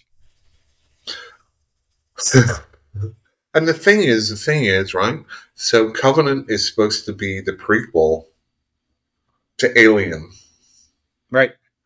So how does that make any fucking sense? Well, I thought there was supposed to be one more movie that they didn't get to make because Covenant was so bad. Uh, Because I thought it was supposed to be a trilogy. but okay, say that say they made one more movie. That does not equal Alien No, in any shape or form. no. So yeah. So that was our There's our diatribe on the Alien saga. Uh, do you have anything else to say? I mean, there's a, there's a lot of comic books and everything else, and audiobooks and stuff. I, I mean, I think there is a better, wider universe that's not movie related. Um, yeah, and it, it may translate better in in other media, especially like the crossover stuff. I have just zero interest in watching it in a movie. Well, I think just you know, it, it's it's all again, it's all about the writing. I mean, Yeah. if, the, if the writing is shit at the start, uh, no no amount of pretty visuals can cover up that shit. It's like Right. it's like putting a flower in a dog turd. Yep. That's a good analogy. Yep, it is. Well done, Mark. Thank you. Yeah, well done, Mark. um, okay, um, so we could probably move on to what we've watched. I, I honestly, I have an audiobook that I've listened to called the the Uh, Prof Croft series. I want to talk to you about something which I know you've watched. Well, let, let me get let me get through most of what I've watched. Um, I I did. You want to talk about The Last of Us? So let's let's go. Let's go, sir. Okay, so uh, you've watched all the episodes so far, right? I have. Um, you've not played the game, or did you? I played part of it. I've not been through the entire game yet. Not through the first one, right? Right. Okay, so So let me let me ask you this first because Yeah. this may this may inform my opinion some more because you've played the whole game, right? I played both the games. So the characters that were prevalent in this latest episode are they in the game? Um, so like the the woman. No. Like the gay couple. Oh yes, but okay. but so, but so that but, ma- that makes the difference because honestly, go ahead. Sorry. Go ahead. but but they are not. You only see. Uh, I think so. It's been a long time since I played the first one. You only see one of them, and it's a lot darker because the other one has hung himself and left a suicide note for the other guy and Hmm. said, "I'd rather be fucking dead than with you." Okay. So yeah, you obviously want my opinion on this episode, right? But hang on. So, also talking like just in general about how they've treated like LB, um, LGBTQ right people. Um, so, in the second um, game, Ellie has a wife girlfriend, Right. but it's not like it's just portrayed like they're normal people, right? Right. it doesn't overblow or you know make fun or or everything. So It's just it's just, it's a I- I- side story that's just there. yeah, it's just like as if she had a boyfriend. Right. Right. So and I and I think both games have that balance of it's not making it like a big point. I think Right. that's the thing, right? It's not like, oh hey, look, hey, she's gay and they're gay. Oh, so let's make this a big thing. It's just like normal life. Hey, this is my girlfriend and, and But- this is what we're doing, and it's very normal, quote unquote, right? So it's exactly the opposite of what this third episode did, right? Because that's the only point of this episode. Well, I don't understand. Like, what was it beautiful? Was it a nice story? Yes, it, it was all of those things. Well, hang, hang, hang, hang on. I don't. I. I'm not just asking you about the third episode. I'm just interested in your thoughts overall, including the third episode. Okay, so in general, I really like the show. I, I'm enjoying it. I think the performances are great. I think visually, from what I've played for the game, they've done a great job hmm in recreating some of the iconic shots that I remember from playing the game. What? What I don't understand is the prominence of this couple in the third episode. I don't understand why it was so important to show the entire arc of this story rather than only what impacts the two main characters that we are currently invested in. And I honestly agree, and a little bit disagree, but Okay. mostly I mostly agree. Right. So I think it was an unexpected episode Like I didn't expect it to be like that, right? No. Um, I thought it was with the actors. I, I guess it's Ron Swanson or something, and some other Nick guy. Offerman. Yep. I don't. I, I've never watched that show. Um, and I thought it was played extremely well. Oh, I agree. I, I think the performances were phenomenal. And I thought it was extremely touching. Yep. Um, and in a way, so, so there's like multiple things in my head, right? Um, number one, I'm like, this is just filler. Yeah. This is filler. This this has got nothing to do with the rest of the uh, of the show. This these are two characters who have their own deal. It doesn't really matter. Right. Because, I I mean, in the end, when their story arc is over, it's a, oh, they're dead. Don't go in there. Let's just go raid their shit. But well, it's not raid their shit. They left it for them. No, but I'm just saying that that, that was Right, right, that, right. that was the Right. ultimate thing. It could have been a five minute sequence, and they dragged it out to the entire episode. And and if it was a woman and a man, and it was the same episode, it might have been less interesting. But because it's not something which is typical in this mm-hmm. sort of genre, I guess. Agreed. Yeah. I, I thought it was a little bit more interesting, and I, I I think, and I don't know about the rest of the episode or whatever the next season. I think sometimes they're trying to move away from. It's not The Walking Dead. Okay. Right. And I mean, yeah. I, I think they're trying to say, well, here, here's a little glimpse of a couple of people being happy in the middle of this. But Right. I, think they should have made that episode 45 minutes rather than an hour or 15 or whatever it was. right. Um, uh, like, but you know, and and and here's a sad thing. uh, You know, it, it got kind of people say it's review bombed, right? People are like, oh, it's homo, you know, people are homophobic and stuff, and it's like I think that's too easy an answer, right? I I think some people like, I can see it. Some people will probably just like, I thought it was great, but it added nothing to the series, and it was a Right. bit of a waste of time. And I'm not going to say it was a waste of time because I honestly wish that they would they would have taken those characters and even possibly set them in the same world, but move them out of this series because this series really revolves around um, Ellie and what's what's his name? What's his name? Um, Joe. Right. It it revolves around them. Pedro Pascal. yeah it revolves around those two characters and you know to be perfectly honest everybody else is canon everybody else serves nothing but motivation for them in one form or another yeah so these two side characters while yes it was a beautiful episode it was brilliantly acted it was well written and it was really heartwarming to see it really did not serve this story anything. It, it did not it did not advance it at all. I, I almost feel it was done on, like, I'm not going to say on purpose to annoy people, but like, if people like the games, and, and we can talk about the game, we can talk about part two, where people got so upset about a video game, like Right. part two, they people were like fucking insanely pissed about it.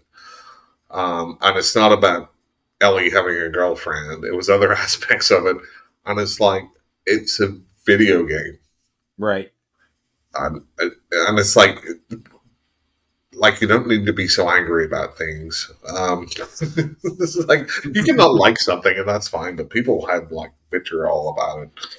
And Right. I think that's an aspect of video games too, because you know you play through as a character for an entire game, and maybe you play through it multiple times, and you Right. connect to it because it's a narrative story.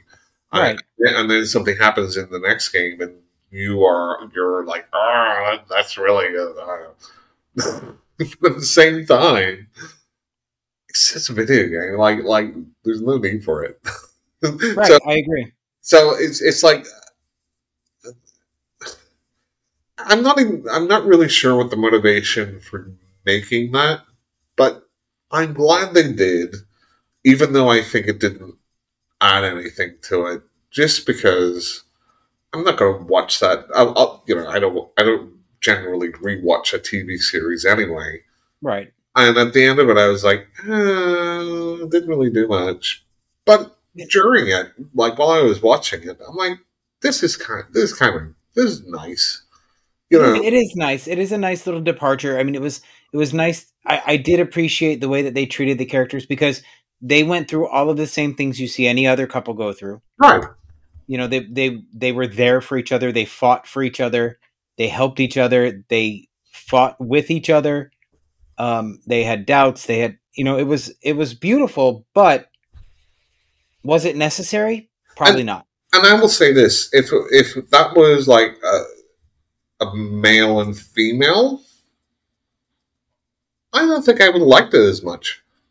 Oh, I I- agree. I don't think it would have been nearly as touching. I, I think because it's different, a little different, and and unexpected to a Yeah. I agree because you even almost come. So I'm going to be perfectly honest here, and I hope I don't offend anybody, but even if it was two girls, you almost would expect that in this type of a setting.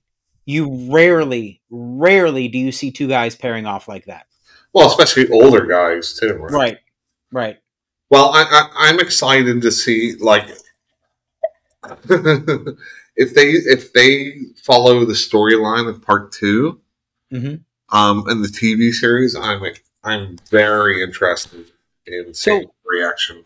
Let me ask you, Yes. what do you think about the casting for Bella Ramsey of Bella Ramsey? How do you think she's doing at, at playing Ellie? Oh, I I think I, I think she's got the perfect sass for it. Yeah, Um, obviously the the I mean, she had that the- girl. That little girl had sass in Game of Thrones. right the original character was supposed to be um, Elliot Page, right? Right. and but I guess uh, he couldn't, or she at the time couldn't, um, or didn't want to do it. But they really modeled that character like the the way she looks Yeah. after Elliot Page, and you know Bella Ramsey does not look like her, Right. but I think that she brings enough. She almost, and it's not her; it's almost the writing. Mm-hmm. She's almost like a little psycho in it. Yep, she's a little. She's a little uh, like I don't know if this person's right in the head. She could be a right. killer. Yeah. Because you, I mean, the, the glee she got when she found the gun and stuck it in her bag was it was almost maniacal. It's, it's not that. It, it's whenever she found that infected guy under the rubble, Oh yes, yeah. When she cut him, oh my god. and then she's like, "Oh, I'm gonna kill him now." I I I, I think so. The opening episode, right, had, Mhm. had a lot from the from the original game. It did. Um, I think it, I I still feel it needs to get going. It needs to get going. Yeah. Okay. I'm not saying it's slow, but I'm I I just feel that it needs to speed up a little bit. Okay. That's fair. um, I, I really like. Oh, oh, by the way, um, and I think this would have been like I, I love um, Pedro Pascal. Of course. Who doesn't? But I guess um, the guy from The Boys played Soldier Boy. Oh, Jensen Ackles. Apparently, he wanted to be Joel. He's too young. No, uh, he could have totally done it. I don't know. I I, I would I, I would have liked to see him as Joel. see. I'm gonna. And, and this is that's that's no disrespect to Pedro because he's I think he's doing a phenomenal job personally, but I, with with Jensen Ackles, unfortunately, it's gonna take a lot for him to break out of that whole Sam and Dean Winchester. I, I've never seen it, so I, I I've got no connection to that. Yeah, but I've, I've only seen him in the boy. Even- it's even- awesome. My Bloody Valentine in the remake of My Bloody Val or yeah, My Bloody Oh, Valentine. oh, I did not like him. Okay, that's where I've seen him before. But Yeah. again, just like in my head, it's just him and the boy boys as Soldier Boy. Yeah, and Right. he's got that look and he's got that intensity that he could. Yep. I, I would have liked to have seen that too. But um, so I think I think we're going to get going with that. Um, have you ever seen a movie called The Girl with All the Gifts? I have not. I've I'm gonna be honest. I've passed it several times, but I've never watched it. So the funny thing is, this is it's very like um, The Last of Us. Okay.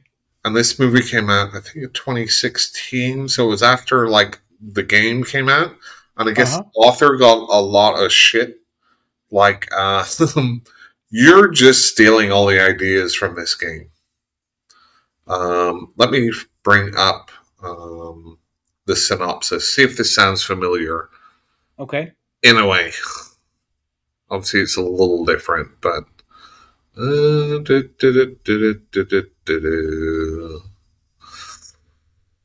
Uh, where is the synopsis? Synopsis, synopsis, synopsis. Storyline. Okay. So, in a dystopian near future, humanity has been ravaged by mysterious fungal disease. The afflicted are robbed of all free will and turn into flesh eating hungries. Humankind's only hope is a small group of hybrid children who crave human flesh but retain the ability to think and feel.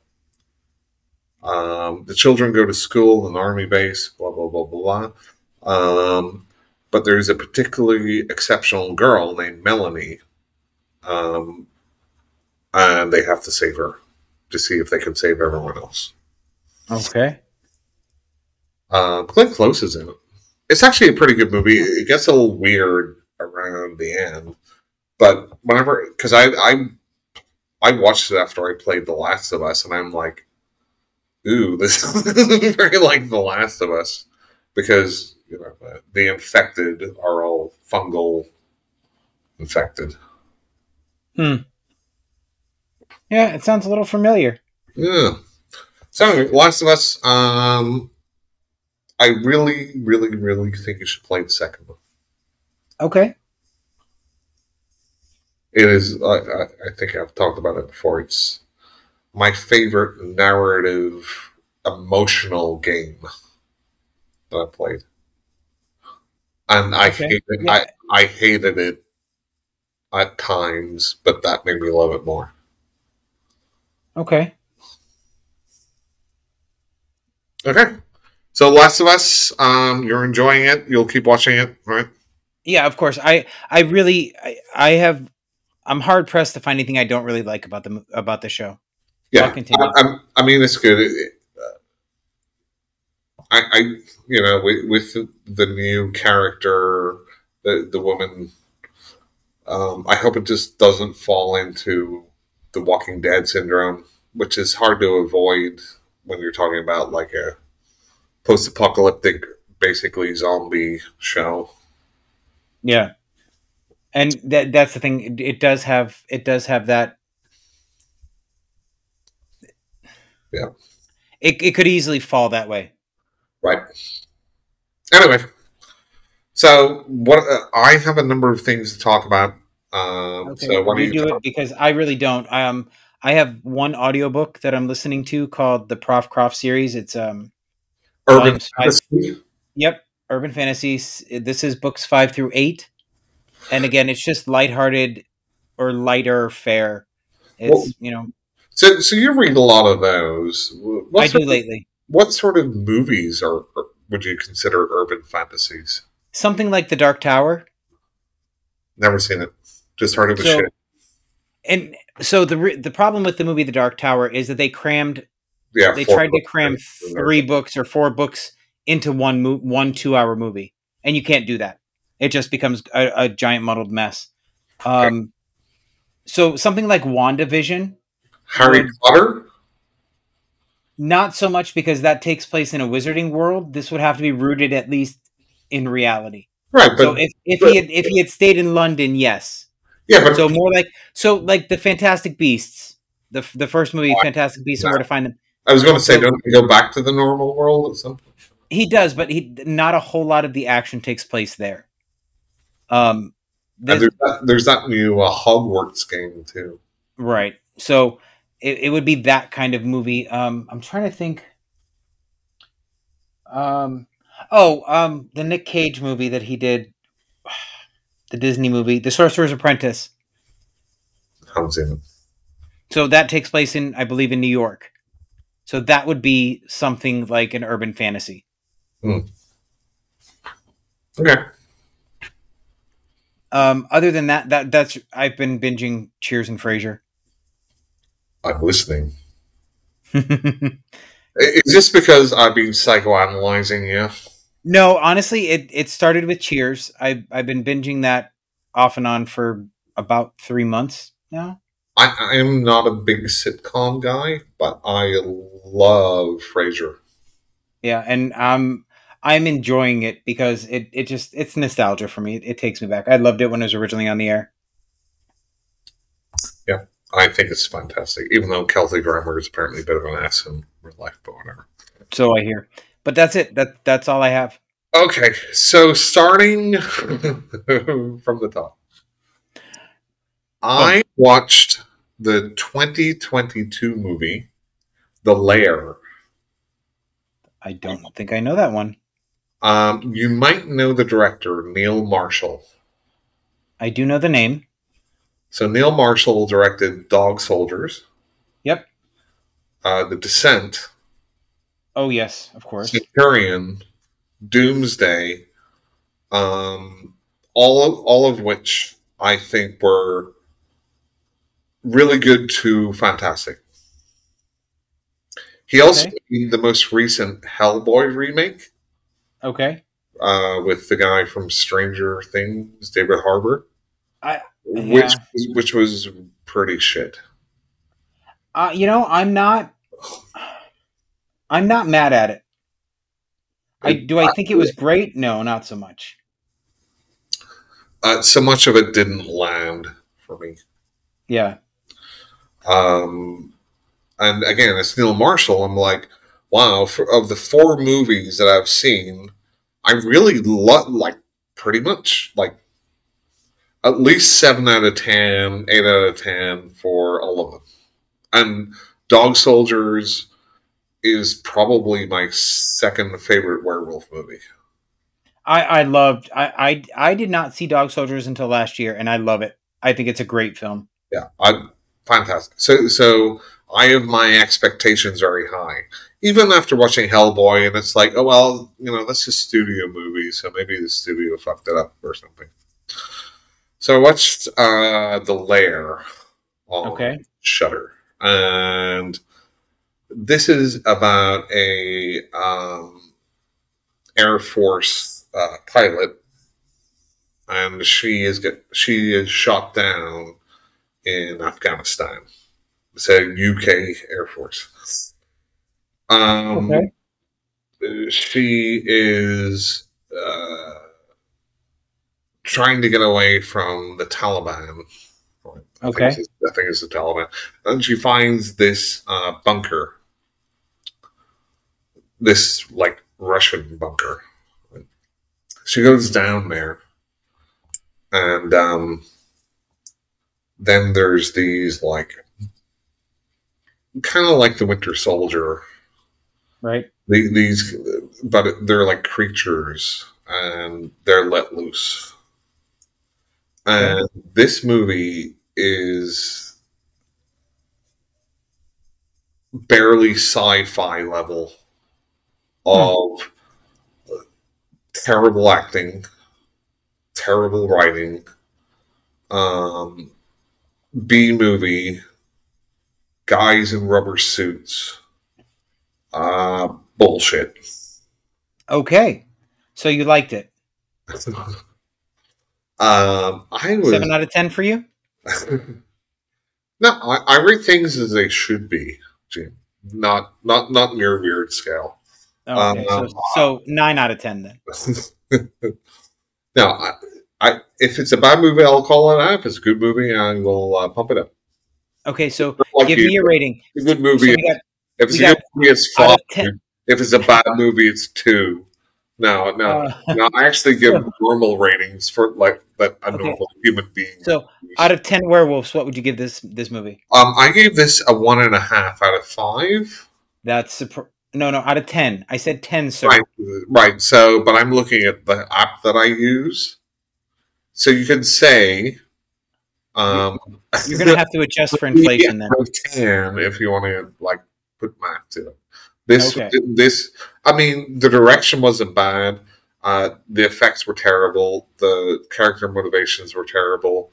Um, everything was basically really bad. Um, and it's such a shame that what a great director has become, unfortunately. But you know, still making a pay paycheck. Um, Yeah. I, I'm going to skip around one of them um, and talk about some other ones because I want to get back around to this one, have a bit more of a, a chat about it. Um, I watched uh, Black Panther: Wakanda Forever. Oh, and what did you think? Um,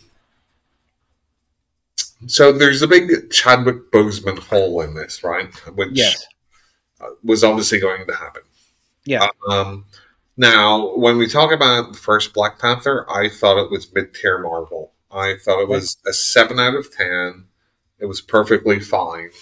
Wait, Um, wait, wait, wait, wait, wait, wait, wait, wait. Yeah.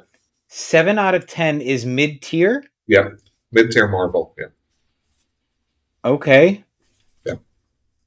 I think Marvel. Well, whenever we're talking about like uh, the last number of years, like the end of Phase Three, start of Phase Four, I think they've been genu- generally um, pretty good. I mean, there's none of them I'm like, oh, this is utter shit. Okay. Uh, the Eternals, maybe, but I mean, they're. I'm not going to say they're cookie cutter because they do have different directors and different things. Uh, Thor, Love and Thunder, that wasn't very good. Okay, so maybe I take that down a little bit, but but I think general, like you know, I, I put myself back in the mid '80s, right, reading comics and looking at the comic book movies of those times, right? right. I think we're spoiled, utterly spoiled. And if something's not like Avengers Endgame or Infinity War or you know like the new Batman or something that that really knock it out of the park, you think, oh well, everything else is shit. No, it's not. They're still really good. There's a lot of them, yeah, but they're still really good. If you say so. I, I I'm not much of a um, But if you, superhero fan. Right, if you're not a comic book fan, that's fine. That's fair enough, and Right. it's not for you. But if you're a comic book fan, we've been totally spoiled for great movies since kind of like X Men. And, and some of them are There's okay. been a number of duds, but I mean, generally, it's been It's like okay. you wouldn't have believed it uh, as a kid growing up loving comic books. Right. So I look at I look um, through that lens at it. Uh, so um, Wakanda Forever, um, I found this um, a, a bit better than the first one. Um, I thought the the effects were good. I thought the quote unquote bad guys' uh, motivations were weak. I thought it was overly long, um, but the performances were really good. Okay. Um, so it's on Disney Plus. Um, Mhm. I mean, if you've got a couple hours or an hour, or in fact, it's too long. It's two and a half hours. It should have been two hours. And you want to put something on which is good.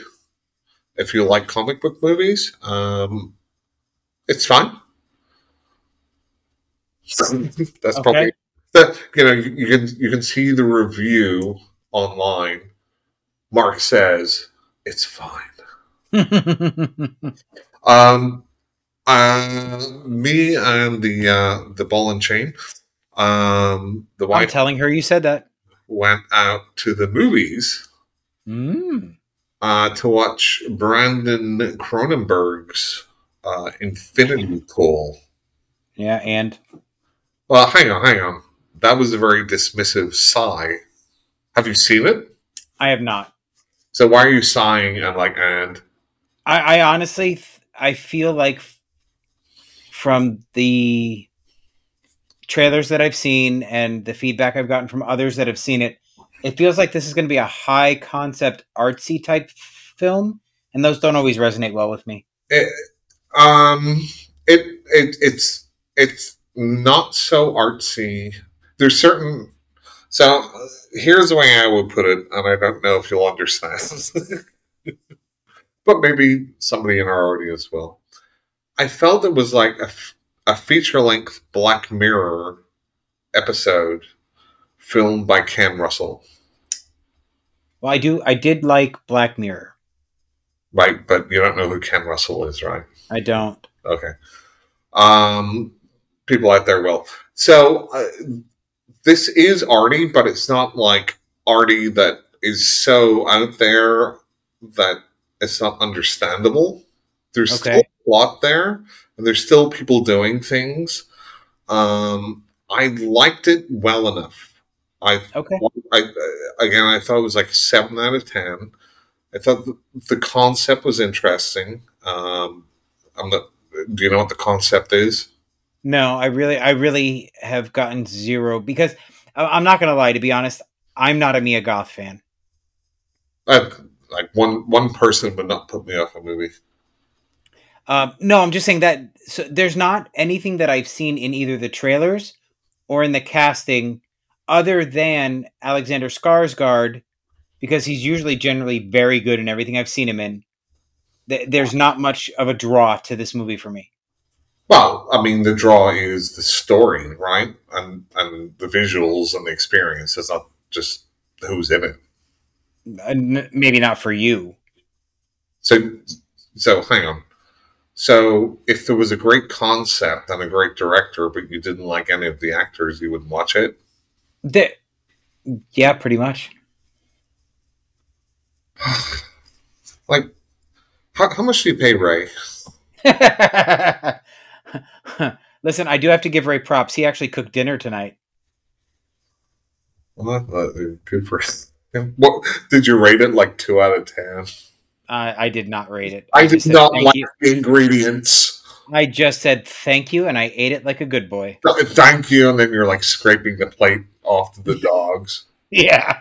No, no, they were. It was just hamburgers. It was good.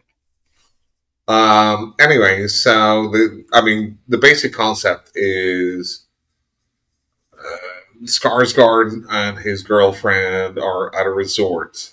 Um, they kind of get co-opted by Mia Goth and her husband to kind of go off the resort, and something happens where they get in trouble, and um, Skarsgård is basically um, in jail or put into the uh, uh, the local jail with the uh,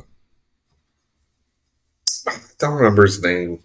He's a good actor. That um, there's like an investigator guy, and he's like, uh, okay, well, um, basically, what's going to happen here is you can get executed um, because we're this like weird.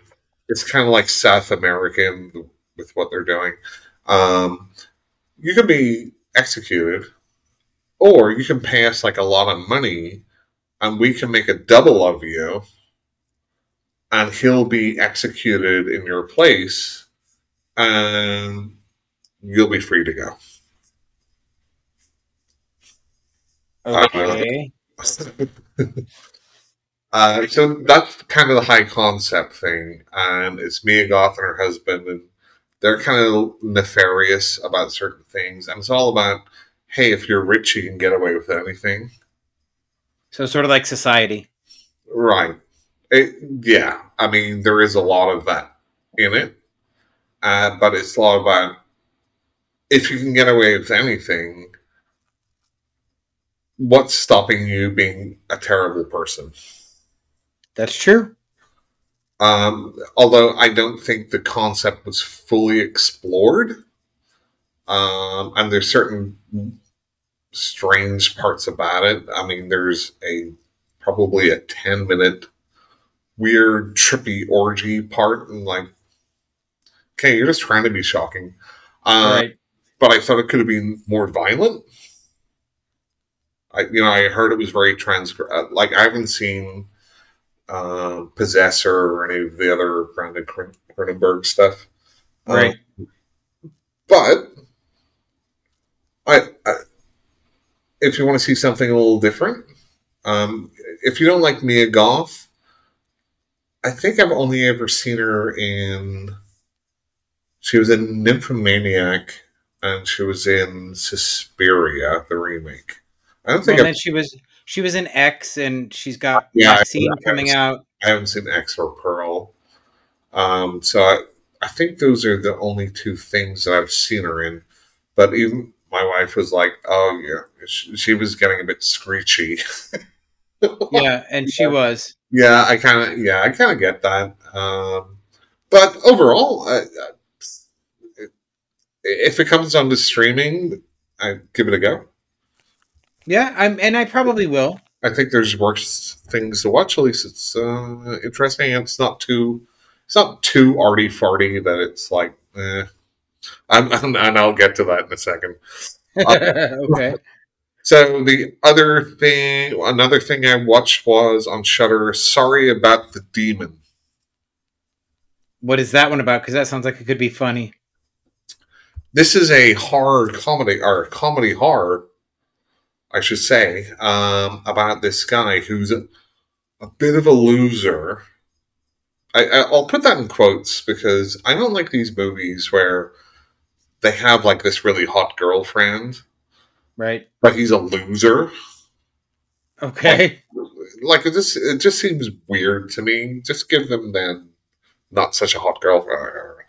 Um, who is kind of tricked into moving into this house where uh, the previous occupants, um, their little girl was possessed, and there's a demon living there who wants to ha- who has to make a sacrifice. So they trick him into going there, thinking because he's such a loser, the demon will just take him as a sacrifice, and they can move back in. Okay. Um, this movie, it took me a few goes to get through, which is weird because it's not bad, Right. but it's just not f- that funny, and it's uh, and it's just not that horrific. It's Okay. just, it's just so, like I say, kind of bland, but it's well directed and it's pretty well acted and it's okay written. So I, I don't know why it, it, it took me a few goes to get through. I think it was just it was just bland and like I wish you'd taken a little bit more chances, um, either Okay. with comedy or with the horror. But it, it was just very it was it, it was almost like a a kind of boring sitcom Okay. um, not to put people off because you know I, I think this is somebody's probably first movie and it was competent it just wasn't anything particularly engaging Right. So it, in pieces, it's okay. The writing, the acting, blah, blah, blah. It just doesn't gel for some reason. right it, it it just doesn't come together as something which is oh yeah i can't wait to finish that it was like i've started it and it's not bad so i might as well finish it Okay. It, it was totally unoffensive, but just kind of bland. Okay. Um, I've started watching Into the Darkness Part 3. Have you watched any of those documentaries? No, I have not. So, uh, Into the Darkness Part 1 um, and Part 2 and Part 3 um, are basically uh, talking heads and going into specific movies in the 80s. Okay. um, and they're all like three hours, four hours, or whatever long each. Okay. The first one was decent, but it just went over the movie like Friday the Thirteenth and Halloween Two and um, Child's Play. I'm like, it was interesting enough, but I I already know everything about these movies because I've watched a million things about them already. Right. Right. Part two is much better because it, it it went into I wouldn't say totally obscure, but not those like Nightmare on Elm Street or. So it was much more interesting. Um, I'm only a little way into part three, but again, it's going into more interesting like Bloody Birthday and uh, Happy Birthday to Me and da da da. Ones that are more that aren't just the normal staples of the 80s stuff that you hear everything right. about all the time. So, yeah, I mean, if you're new to horror and you want to get into the 80s stuff, definitely watch part one. If, okay. if, you, if you already know most of the stuff about 80s stuff, get into part two and three. Okay. Now, finally. Finally. Finally. So, um, I don't know if you've heard about this movie. Apparently, you're you're on the tick ticker talker. Are you going to talk about Skinamarink? I am. Okay, talk about it. I haven't seen it. So, this, apparently, this is um, a genre called analog horror. Okay. Hmm. Um, and I made it about 25 minutes in. And that was okay. A, and what what was it that turned you off? Well, well, let, let me just talk about um, what I've heard as far okay. as people saying it's so scary, right? You know, and not to be the old man raging at the cloud above, right? Oh, young people. Um, people are saying it's like I don't know what, what's I, I don't really believe in this generation stuff. What is it, Gen Z now? Gen X, Gen Z, whatever.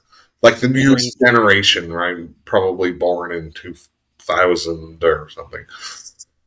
Um, that, I think that's Gen Z because we're Gen X. Oh, fuck it. I, I don't believe in that shit anymore.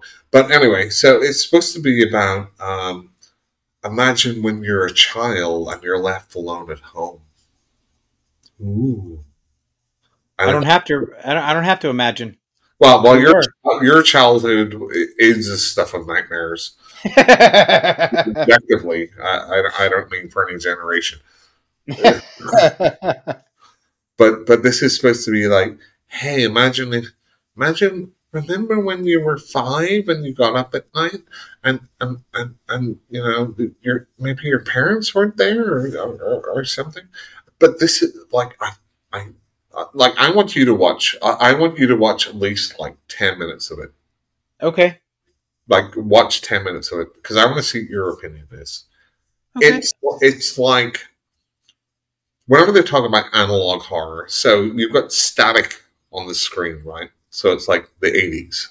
Like right. So I, I, I looked that up, and that's exactly what it is. Where the graphics and and the aesthetic are set back in the 80s. Right, which doesn't um, make any sense if it's supposed to be for this most recent generation for a start, right? Right.